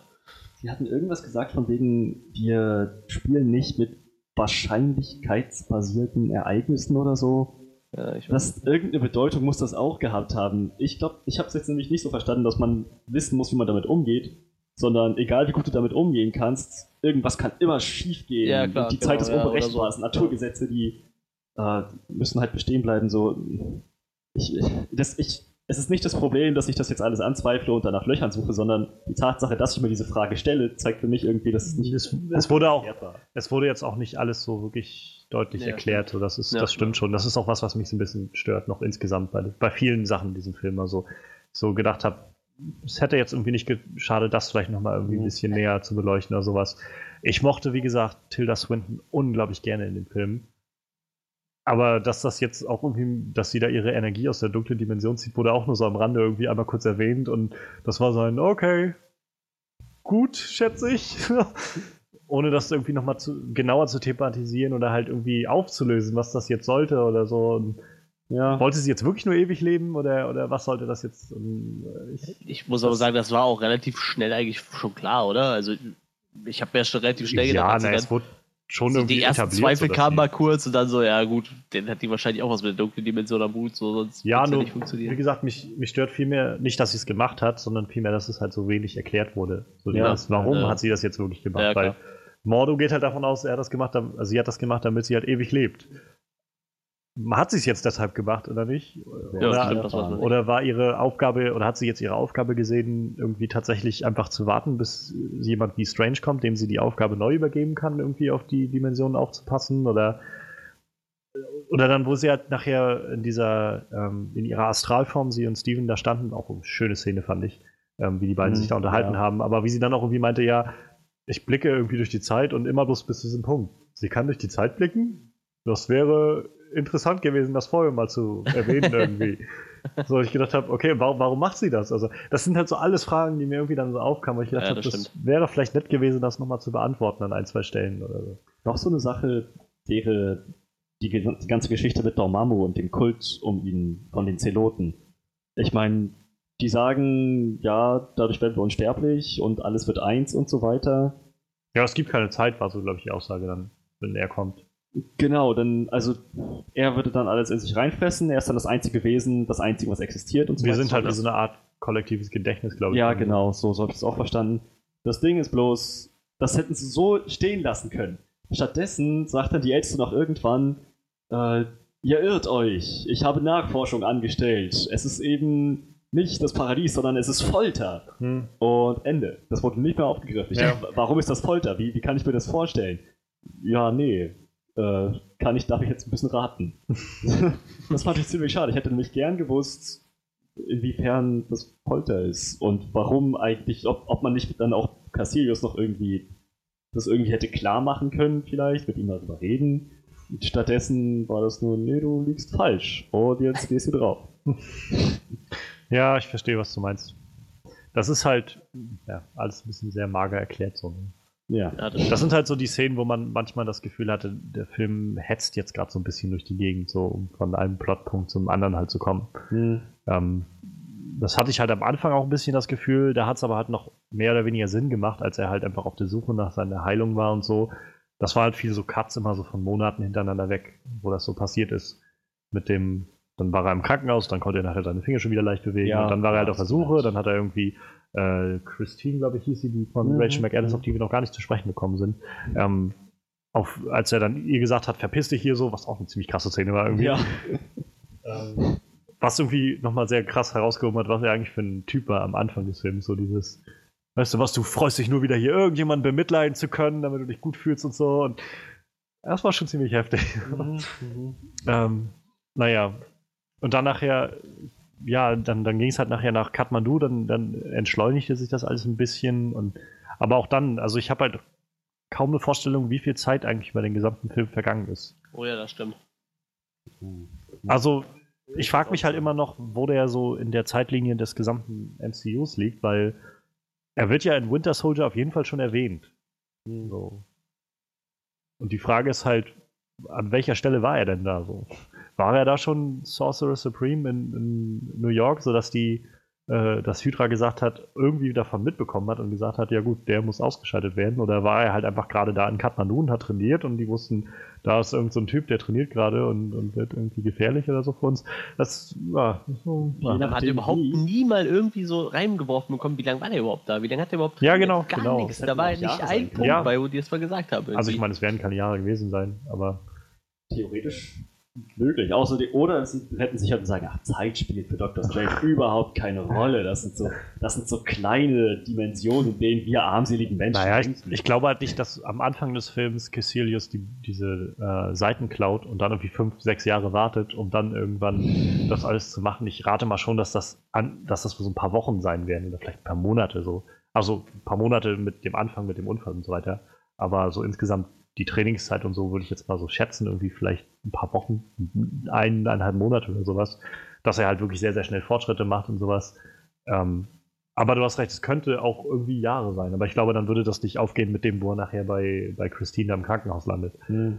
Dass sie dann irgendwie so, was machst du hier? Sondern, wow, wir haben uns Jahre nicht gesehen und dann tauchst du hier auf. Ja, ja, stimmt schon. Fand ich übrigens, äh, hätte ich eigentlich alles von sein können. Auch mal wieder schön, dass wir keine reingezwungene Love Story bekommen haben in diesem Film, mhm. sondern so ein, ja, die beiden sind mehr oder weniger Freunde halt so auf so einer sehr freundschaftlichen Ebene. Ja, das ähm, könnte, könnten, da könnte mehr sein, ja, aber irgendwie lassen es die Umstände nicht zu. Ich finde es wesentlich besser als diese gezwungene Love Story von Thor und, äh, und äh, wie hieß sie? Jane Foster. Ja, genau. Die fand ich so schlimm in beiden hm. Filmen. Mhm. Das habe ich dir nicht einen Moment abgekauft. Und eigentlich mag ich Natalie Portman als Schauspielerin. Oh ja, sehr gut. Das war so, irgendwie hat das überhaupt nicht gepasst. So keine Chemie. Und, naja. Und in dem Film war das einfach so ein, man merkt halt, dass die sind sich beide gegenseitig sehr wichtig. Aber es funktioniert jetzt auch irgendwie nicht anders, so, als das, was sie da haben. Ähm, ja, wenn ich noch mal irgendwie eine Sache äh, einbringen kann, neben diesen ganzen unbeantworteten Fragen, die irgendwie mal wieder aufgeworfen werden oder nur so am Rande irgendwie ähm, bearbeitet werden, wo du vorhin meintest, Manuel, der Humor, also für mich hat nicht alles gezogen, was an Witzen so reinkam, muss ich sagen. Also es gab so einige, die halt gut, wo ich auch echt gelacht habe, so diese Beyoncé-Nummer oder sowas. Mhm. Das war ziemlich, ziemlich witzig. Ich mochte, wie gesagt, auch so diese One-Liner, die gerade die Älteste so oft hatte, mochte ich sehr, sehr gerne gerade in der ersten Hälfte des Films ging vieles für mich so ein bisschen so an Oh, sie versuchen jetzt gerade irgendwie das bisschen aufzuheitern. Genau, dadurch, ja. dass Steven jetzt irgendwie gerade so ein bisschen dieses arrogante, ja, ja, habe ich wieder was Cooles gesagt. So, ja. Das kam bei mir nicht so an, muss ich sagen. Das wirkte bei mir nicht, äh, nicht so wirklich. Und tatsächlich ähm, würde ich mich da auch, glaube ich, so ein Stück weit an, an eine deiner alten Devisen äh, nähern, Frederik. Da würde ich fast sagen, dem Film hätte es auch nicht geschadet, ein bisschen düsterer zu sein an ein, zwei Stellen. Einfach zu sagen, also ich kann es halt gut nachvollziehen, warum sie das so gemacht haben. Es soll halt ein Familienfilm sein. Es soll halt nicht die Kinder abschrecken, sondern jetzt dieses Wochenende sollen die Eltern mit ihren Kindern da reingehen. Mhm. Und so. Und ähm, ich meine, dass auch viele der Nachdrehs, die sie hatten, auch irgendwie nochmal dazu da waren, halt so ein bisschen was an Humor hinzuzufügen. Sie haben auch, glaube ich, den, äh, den Autoren und, äh, und, und Showrunner von Community und Rick und Morty dazu geholt, den Dan Harmon, dass der so ein bisschen ähm, da nochmal seine Art Humor reinbringt, die man halt auch an einigen Stellen gemerkt hat. Gerade so diese, der, so diese ganzen Popkultur-Sachen hat mich sehr an Community erinnert, muss ich sagen. Ähm, aber halt gerade in, in, der ersten Hälfte fand ich, war vieles so, wo er noch nicht Doctor Strange war, sondern gerade erst nur als Stephen Strange unterwegs war als der Doktor. Das war viel sehr aufgesetzt so. Irgendwie einfach so ein, naja, wir müssen das jetzt halt nochmal ein bisschen familienfreundlicher machen. Und ja, auch danach kann ich mich, glaube ich, noch an eine Szene erinnern, als er gegen seinen Umhang gekämpft hat, der in eine Richtung wollte und er wollte die Ja, andere. das war auch so, wo ich gedacht habe, eigentlich eine nette Idee, es war bloß zu lang. Zu lang, ja. Ja, wo ich ist gedacht ja, habe, ist ja so blöd. Jetzt wird es gerade ein bisschen sehr slapstick-mäßig, habe ich so gedacht. Ja. Da hätten sie vielleicht das lieber, weiß ich nicht, fünf Sekunden weniger machen sollen. Jetzt Dann wäre es halt witzig. Bananenschale aus. Ja, so ungefähr. Ja, andererseits fand ich zum Beispiel die Idee wieder sehr schön, wo er dann ähm, wo er da, ich glaube, in dem Krankenhaus war und sich den Mantel so umgehängt hat, so episch, und der ihm dann die Tränen weggewischt hat. Das war so. das war, haben sie wieder ein bisschen sich selbst aufs Korn genommen. Ne? Das, ja. echt, ich, es gab echt so eine halbe Sekunde, in der ich gedacht habe, wo er sich den Mantel so zurechtgerückt hat, so, okay, das sieht cool aus, aber es ist jetzt ein bisschen cheesy. Ja. Und dann halt sofort, ja, nee, äh, ist uns klar, dass es cheesy ist. Nicht so ernst nehmen. Das fand ich ganz nett. Ja. Wie gesagt, also da, das waren also die Momente, die wirklich gut gezogen haben bei mir, wo ich gedacht habe, ja, ist irgendwie, also der Humor ist schon irgendwie angebracht. Der Film hätte es aber auch vertragen, einfach ein bisschen weniger ja. zu haben. Ja, so. Vielleicht noch so eine kleine Krankheit, die sie von DC mitgenommen haben, dass sie jetzt so sich immer weiter distanzieren wollen und letzten Endes dann doch über die Grenzen hinausspringen. Ja, DC ja, ja ich meine, die Hölle. Ich meine, das haben sie bis jetzt ja bei jedem Film gehabt, oder? Also ich meine. Ja, klar hatten sie bei jedem Film Humor, aber. Also immer so diese One-Liner, so diese ganzen so kleine Momente, die es immer wieder ein bisschen aufhellen sollen. So Age of Ultron, weiß ich, haben mir ganz viele damals eigentlich erwartet, dass der Film so ein, so ein Empire Strikes Back wird. Halt so dieses wirklich deutlich düsterer als der erste Teil und irgendwie auch auf so einer sehr, sehr düsteren Note endet vielleicht und so. Und es war zwar alles ein bisschen ernster und so, aber im Großen und Ganzen haben sie doch wieder irgendwie jede, hinter jeder Szene kam irgendwie dann einer von diesen, äh, von diesen One-Linern, um das Ganze nochmal wieder ja. aufzuhalten. So ja, insofern, ich glaube, das ist halt einfach die Marvel-Formel, die sie erfahren. Und sie verdienen damit Milliarden von Dollar. Also ich meine, ich ja, kann sie nicht verübeln. Funktioniert. Und vielleicht kriegen wir halt in ein, zwei Jahren dann, äh, wenn das Ganze dann ein bisschen, seien wir ehrlich, also ich meine, Marvel ist dabei, dass sie sagen, wir wollen alles, unsere Filme ein bisschen erweitern, sie sollen in andere Richtungen gehen und so. Vielleicht zwei, drei, vier, fünf, keine Ahnung, wie viele Jahre den Weg sozusagen weiter, dass wir dann wirklich mal an dem Punkt sind, dass Marvel auch sagt, okay, wir sind jetzt soweit, dass wir auch einfach mal sagen können, wir bringen jetzt ein, ein, ja, weiß ich nicht, Projekt als R-Rated-Film oder sowas raus, so wie mhm. halt Logan das jetzt gerade machen wird nächstes Jahr. Zu sagen, also sie haben bei Deadpool halt auch gesehen, das kann auch funktionieren. Ja. Und klar ist das immer ein bisschen blöd bei so einem, ich meine, dieses ganze Universum basiert darauf, dass es irgendwie familienfreundlich ist, aber man kann ja auch mal eine Geschichte erzählen, die nicht ganz zwingend immer in alles eingebunden ist, sondern vielleicht so ein bisschen ja. außerhalb steht. So muss hier, also so ein bisschen wie Guardians. Das war ja auch so. Das ja. wird zwar nachher alles noch zu, dazu führen, aber in der erste Film, außer Thanos, hatten wir jetzt irgendwie nicht, nicht große Verbindungen zur Erde und den Geschehnissen da. Das war so, hätte jetzt noch auch ein eigenstehender Film sein können. Ja, ja, schon. Insofern ja, das war halt auch noch was, was mich ein bisschen gestört hat. So dieses, der Humor an einigen Stellen wirkte halt so ein bisschen sehr gezwungen.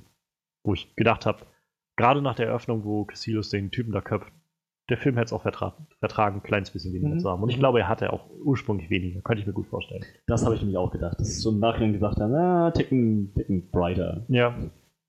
Aber ich meine, das ist jetzt meckern, meckern auf hohem Niveau. Natürlich. Viele Gags haben auch funktioniert, wie du schon sagtest. Ne? Ja. Arschboden in Ordnung. Aber ich habe halt bei anderen Marvel-Filmen, auch wenn da mal ein Gag nicht funktioniert hat, habe ich da nicht so sehr das Gefühl gehabt, von wegen, das wirkt jetzt gerade zu sehr reingezwungen. So. Ja, ja, Das hatte ich jetzt halt bei dem Film, weil einfach dieses, das Setting des Films, das einfach so dann sehr hervorgehoben hat, wenn es halt nicht funktioniert hat. Für mich jedenfalls. Dann habe ich so, wenn es halt nicht funktioniert hat, habe ich gleich so gemerkt, irgendwie, jetzt fühlt sich halt weird an, wie diese Szene mit dem Umhang, so wie mhm. ich gedacht habe, es war zu lang, das passt jetzt einfach gerade hier irgendwie nicht rein. Ja, ja. Ja. Wie sieht's äh, sonst noch so bei euch aus? Ja, naja, also wir könnten ja noch mal über die über den Endbosskampf reden mit Dormammu, obwohl das, was ich daran auszusetzen habe, ist, das fällt eigentlich auch wieder in die Rubrik zu wenig erklärt. Ich habe noch mal gründlich drüber nachgedacht und das mit all meinen Konzeptionen von Zeitreisen verglichen, ob das funktionieren kann oder nicht. Und es kann nur funktionieren, wenn er Fähigkeit hat, mit dem Auge von Agamotto Zeitschleifen zu erstellen, ohne dass sein Bewusstsein davon beeinflusst wird. Das heißt also, sein Bewusstsein wird nicht immer resettet, bis hin wie in hm, hm. Kinder der besonderen, naja, naja. der besonderen Kinder, sondern die Zeitschleifen resetten sich, aber sein Bewusstsein hat alle Erinnerungen der vorherigen Zeitschleifen. Ja. Dann funktioniert das. Dann ist es alles voll okay. Aber dann frage ich mich wieder, das hätten sie irgendwie erklären können. Dieses Auge des Agamotto konnte irgendwie alles und auch nichts. So, hm. Ja. Das ist mein einziges Problem, das ich damit hatte. Ansonsten habe ich damit jetzt eigentlich weiter keine so. Das war auch noch so eine Sache mit dem Auge. Also ich meine, ich fand das ziemlich cool, so mhm. als, als Gegenstand, irgendwie auch wie er es eingesetzt hat. Nur das war halt sowas, wo ich mich gefragt habe, warum regt sich niemand darüber auf, dass er das Ding einfach so mit sich rumträgt? Also, sie oh, haben ja. ihn halt in der Bibliothek damit erwischt, irgendwie wie er da das geübt hat, und dann war das so ein, wo hast du gelernt, diese Zauber zu, zu tätigen irgendwie? Das dauert viele Jahre eigentlich, dass man sowas lernt und versteht und so. Ja, ich habe es gelesen und ausprobiert und es hat funktioniert. Ähm, okay. Und dann haben sie ihn einfach mit diesem Ding ja, umhergehen lassen. Ja. Das war so ein, kein, keine Form von, bitte leg das wieder zurück, das ist wertvoll oder so, sondern, okay, er hat es jetzt um den Hals, okay. Also ich habe halt nicht verstanden, entweder, ja, ich weiß nicht, entweder war es ihnen zu, zu egal, so von wegen, das ist halt nur so ein Gegenstand und ob der jetzt hier ist oder nicht, ist auch egal. Oder es war so ein, oh, er ist der Auserwählte, er kann damit umgehen, sonst konnte nie jemand von uns damit umgehen oder so. Trotzdem haben sie da so einen Wirbel um die äh, Reliquien gemacht, eben, dass sie gesagt eben. haben, die Reliquie sucht sich dich aus, du suchst ja. sie nicht aus. Ja, da, vielleicht war das halt der Grund zu sagen, das Ding hat dich ausgesucht, okay, dann behältst du es jetzt mal. Ja, aber gut. zum Schluss haben sie dann auch wieder gesagt, ja, vielleicht lassen wir es doch wieder hier, ist ein Infinity-Stein. Seine Reliquie war ja quasi der Mantel, oder nicht? Aber ich glaube, man konnte mehrere Reliquien haben. Ja, na klar. Ich glaub, also Mordo hatte Mordo, zwei genau, auf jeden Fall. Zwei. Die Stiefel Wenn nicht noch Stab, mehr, ne? genau. Ja. ja. Dann hatte wahrscheinlich, dann könnte man auch sich ein bisschen stretchen und sagen, dass das Auge von Agamotto hm. ja, von Strange ist, aber ich weiß nicht. Trotzdem hätte da irgendwie jemand mal interagieren können, wenigstens auf irgendeine Art und Weise. Statt einfach so, okay, ja. bitte spiel nicht mit der Zeit. Ich Sonst. Mein, eine Sache sind magische Stiefel und, äh, und ja. Kampfstockwaffen. Das andere ist ein Teil, das die Zeit kontrolliert. Ja. Das, das ist ganz schön. Das ist eine andere Verantwortung. Auf jeden Fall. Das war halt, ja, das waren so Sachen, wo ich gedacht habe, hm, irgendwie ein bisschen, bisschen weird, dass das gerade niemand thematisiert. ja, ja. Aber wo wir das noch haben, da habe ich noch mal was äh, für die positive Kategorie. Ich fand diese Darstellung von den Zaubern eigentlich ziemlich cool. Ja, so ja, dieses, wie, wie sie, also auch wie ähm, Tilda Swinton dann ab und an so diese Schilde und sowas alles geschaffen hat um sich herum oder ihren Fächer mhm. einfach als, als, weiß ich nicht, ob das dann auch als Astralprojektion äh, gilt oder was auch immer das ist, so diese Zauberdinger, fand ich einfach unglaublich cool gemacht so. Das mochte ich auch. Ich habe das ein bisschen mit Warcraft verglichen. Das habe ich mir, habe ich halt auch so. Ich habe mir gedacht, na, in Warcraft fand ich es eigentlich nicht so berauschend, da war es ein bisschen zu viel. Hier war es eigentlich irgendwie richtig. Es war so nicht so völlig überladen mit Symbolen und Schnörkeln, aber halt auch mehr als einfach nur irgendwie Energieprojektion. Mhm. Also ich, ich fand, das war jetzt ziemlich, ziemlich genau richtig. Ja. Auch so diese Momente, wo Strange dann halt noch so ein bisschen damit zu tun hatte, da, da wie ja, ein Feeling für ja. zu kriegen, wie er dann irgendwie in äh, New York da auf Caecilius trifft und dann irgendwie seine Schilde da hochfährt und der eine geht gleich wieder aus oder ja. so. Und, das Beste, was er als Waffe hat, ist irgendwie so ein, so ein Kloß irgendwie, auf dem, den er so mhm. auseinanderziehen kann. Und Ich meine, damit kann er ziemlich gut umgehen mit diesem ja. Kurs, aber es ist trotzdem, naja, eine Anfängerwaffe anscheinend. Ja.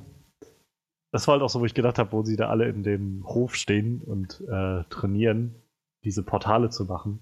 Diese ganzen anderen Schüler, das war auch sowas. Und wie wurde davon, bilden die da jetzt Leute aus oder was ist da los? Weil da sind so viele, also waren ja andere Leute, die da trainiert haben, aber ja. ich weiß nicht, irgendwie, naja, aber wie, wie sie halt alle da stehen, ihre Portale üben und irgendwie immer nur dieses kleine, dieses kleine Funken dahin kriegen, wo ich gedacht habe, Alter, ich würde so ausflippen, wenn ich da stehe und einfach nur so eine Funken hinkriege. Ja, ja.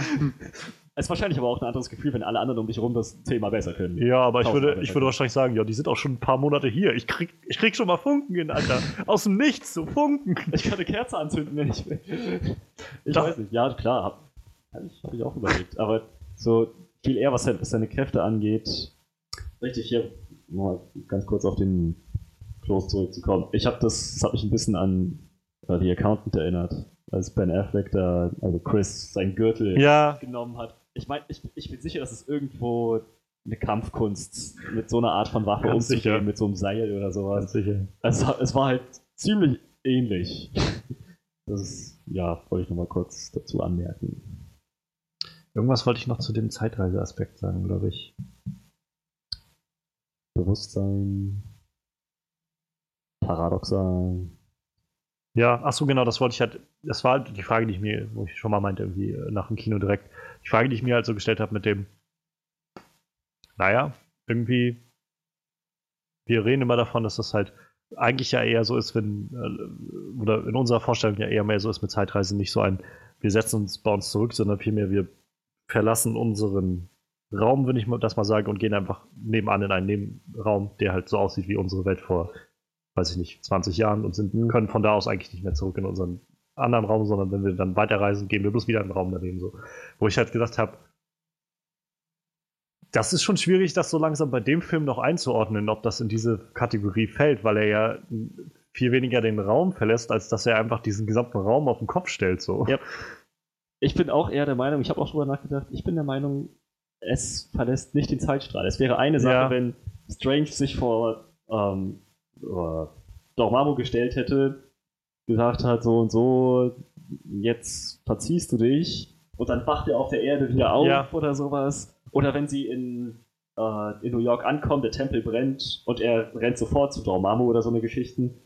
Äh, aber es waren ja nirgendwo Zeitsprünge drin wo man sich denkt, ja, ja, genau. hier hat er jetzt eine Dimension Man hat einfach so ein Zurückspulen genau. und Vorspulen, Vorspulen gesehen. Zurückspulen, so. aber alles doch dieselbe Geschichte, alles doch derselbe Zeitstrahl. Ich glaube, das ist alles immer noch eine Ebene. Ja, dass sie einfach mit der Realität selbst irgendwie ja, was ja. machen sollten. Hm. Das ist immer noch ziemlich krank, ja. aber es funktioniert. Ja. Ich habe mich dann aber gefragt, wie fühlt sich das für die Leute unten auf dem Boden hm. an, wenn die Zeit rückwärts läuft? Haben die das Gefühl, wow, hier stimmt was nicht, oder, oder merken die das gar nicht? Ja, wahrscheinlich merken die das gar nicht so. Aber auch eine so krasse Szene, oder? Ja. Zurückblickend im Kampf, der mitten irgendwie in der Zeit, wenn sie zurückläuft, funktioniert. Und das war oh, so, ja, so krass gemacht eigentlich. Das war vor allem, was mich dann überrascht hat, was heißt überrascht, was mich beeindruckt hat, in so einem Kampf hast du ja eben nicht die Vorhersehbarkeit, dass du sagst Ursache-Wirkung. Ja. Du hast erst die Wirkung und dann die Ursache. Du weißt nicht, welcher Stahlträger als nächstes vom Boden hochschnippt. Ja. Das ist, das ist total verrückt. Also ich kann mich erinnern, das hat Family Guy einmal gemacht, in so einem epischen Kampf zwischen Peter und dem Huhn. Ziemlich genau das. Also, aber jetzt natürlich wesentlich besser ja. Special Effekten und Live-Action. Ich fand das unglaublich cool. Ja, wie er ihn da auf, auf diese Säule geworfen hat und die Säule sich zusammengesetzt hat und er auf einmal, also Cassilius dann auf einmal da drinnen eingebaut ja, wurde ja. oder sowas. Und obwohl ich dann auch gedacht habe, irgendwie, sie, er konnte einfach zurückspulen und, und Wong retten. Also der war ja sonst da aufgespießt und kam dann wieder raus und war dann wieder lebendig. Warum hat er das mit der Ältesten nicht gemacht? und ja. ich weiß, als wir im Kino saßen, meinte äh, ein Kumpel von mir, der neben mir saß, halt auch in dem Moment, wo er das Buch wieder zusammengesetzt hat mit dem Zeitdings, ist da noch niemand auf die Idee gekommen, das mal zu probieren. Einfach zu sagen, irgendwie, okay, die Seiten wurden dann und dann rausgerissen. Ich spule einfach mal dieses Buch zurück. Da sind die Seiten wieder. Vielleicht aus dem einfachen Grund, dass sie keine Zeitschleifen riskieren wollten, die einfach total random. Ja. Oder es kann halt sonst niemand mit diesem Auge umgehen. Das, wer weiß, vielleicht ist das der Punkt. Aber man erklären ja, müssen. Genau, genau, genau. Das ja, ist ein bisschen schade. bisschen schade. Weil der Film hätte meiner Meinung nach auch ruhig eine halbe Stunde länger dauern dürfen. Ja, der war auch verhältnismäßig kurz ja. Marvel-Filme. Also er ging, glaube ich, knapp über zwei Stunden oder so. Das war. Das wäre okay gewesen. Nee, knapp unter zwei Stunden. Ich glaube 154, nee, äh, 114 oder sowas. Ich weiß nicht, ich habe das gerade nicht im Kopf. Mal gucken, ob ich das gerade noch rausfinde irgendwo. Wie lange hat Batman wie Superman gedauert? Zweieinhalb Stunden, glaube ich. Gut, eineinhalb Stunden. Ich meine, das ist eine. Die Länge ist in Ordnung für einen Film, der eben auch eine Menge ja. verarbeitet. Ja. Hätten sie sich gönnen können. Ja, denke ich halt auch. 115 Minuten war der Film. 115, ja. Ja, keine zwei Also Stunden. knapp unter zwei Stunden. Also mit einer der kürzeren Marvel-Filme. So. Mhm. Ich meine, absolut betrachtet ist es immer noch äh, gute Länge. Ja, natürlich. Ja, natürlich. Klar. Und umso mehr Screenings schaffst du halt auch im Kino ja, damit. Ne? Das ist halt, naja, ich weiß nicht, also ich denke halt so ein bisschen, hätten sie dem Film vielleicht einfach noch 10, 15 Minuten gegeben. Ja. Hätte man vielleicht ein paar mehr Fragen aus dem Weg schaffen können, vielleicht den Bösen noch ein bisschen dreidimensionaler schaffen können, dem ja. vielleicht ein, zwei Szenen mehr geben können und sowas. Das wäre vielleicht alles nicht verkehrt gewesen. Mhm. Aber so ist auch okay. ich glaube, da können wir auch äh, dann langsam, wenn ihr jetzt nicht noch irgendwie was habt, ich glaube, wir sind so langsam erstmal durch, durch, ne? Ja. Können wir sonst ja erstmal zu unserem Endergebnis kommen, was den Film angeht. Ähm, ich fange einfach mal an. Ähm, ich glaube, was den Film noch am meisten für mich schadet, ist halt, dass ich eine recht hohe Erwartung hatte, so. Die er auch an vielen Teilen echt erfüllt hat, aber an einigen Stellen halt dann auch nicht, wenn es halt gerade um diese unbeantworteten Fragen geht, wenn es wieder um den, den schlechten, Bö also schlecht entwickelten Bösen geht. Klar war das zu erwarten bei Marvel irgendwie, aber ich hatte halt doch irgendwie gehofft, bei Mats Mikkelsen da vielleicht noch was anderes zu sehen. Ähm, ja, als Origin Story war das Ganze halt echt schön gemacht manchmal ein bisschen sehr vorhersehbar. Tolle Charaktere, ähm, wirklich auch, wie gesagt, die visuellen Effekte waren der Hammer.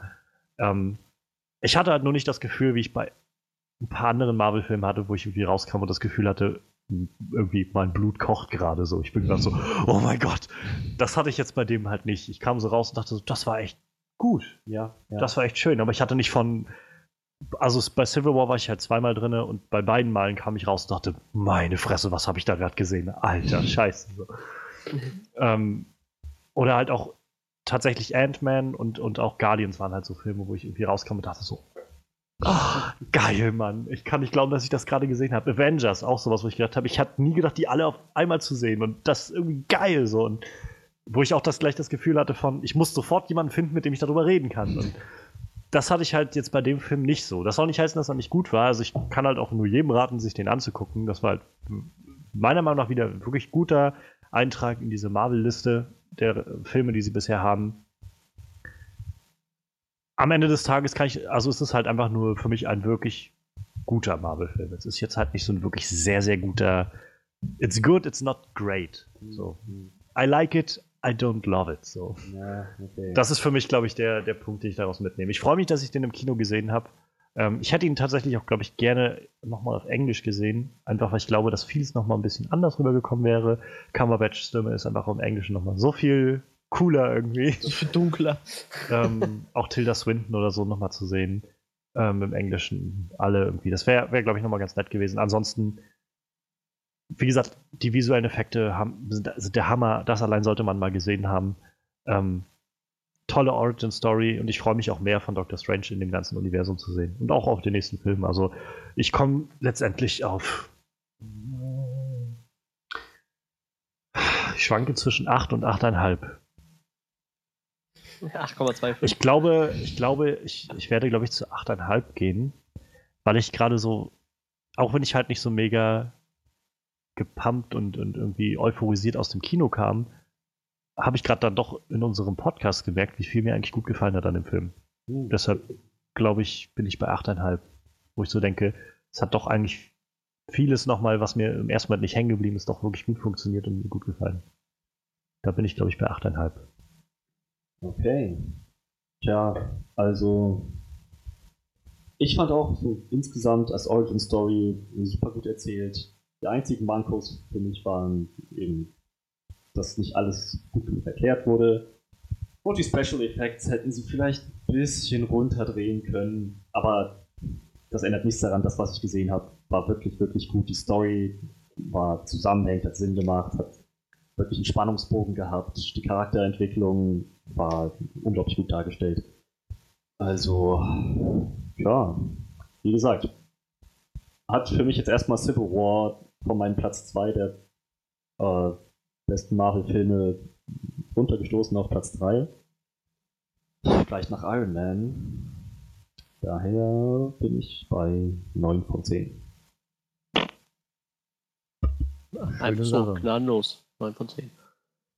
Ja, ähm, ich würde den auch ähm, in meine Top 3 mit Sicherheit reinpacken, irgendwo der Marvel-Film. Ich habe allerdings meine eigene Liste gerade nicht mehr vor Augen. ich habe auch überlegt und dann dachte ich auch so heute Nachmittag, ich weiß gerade auch gar nicht mehr, wie meine Liste war. Ich hätte mir echt so, nur so grob noch. Ich müsste ja. den Podcast anhören und selbst da haben wir es nicht einmal aufgelistet, sondern das zieht sich dann über vier Stunden ja, oder so. Ja, ja, das ist es halt.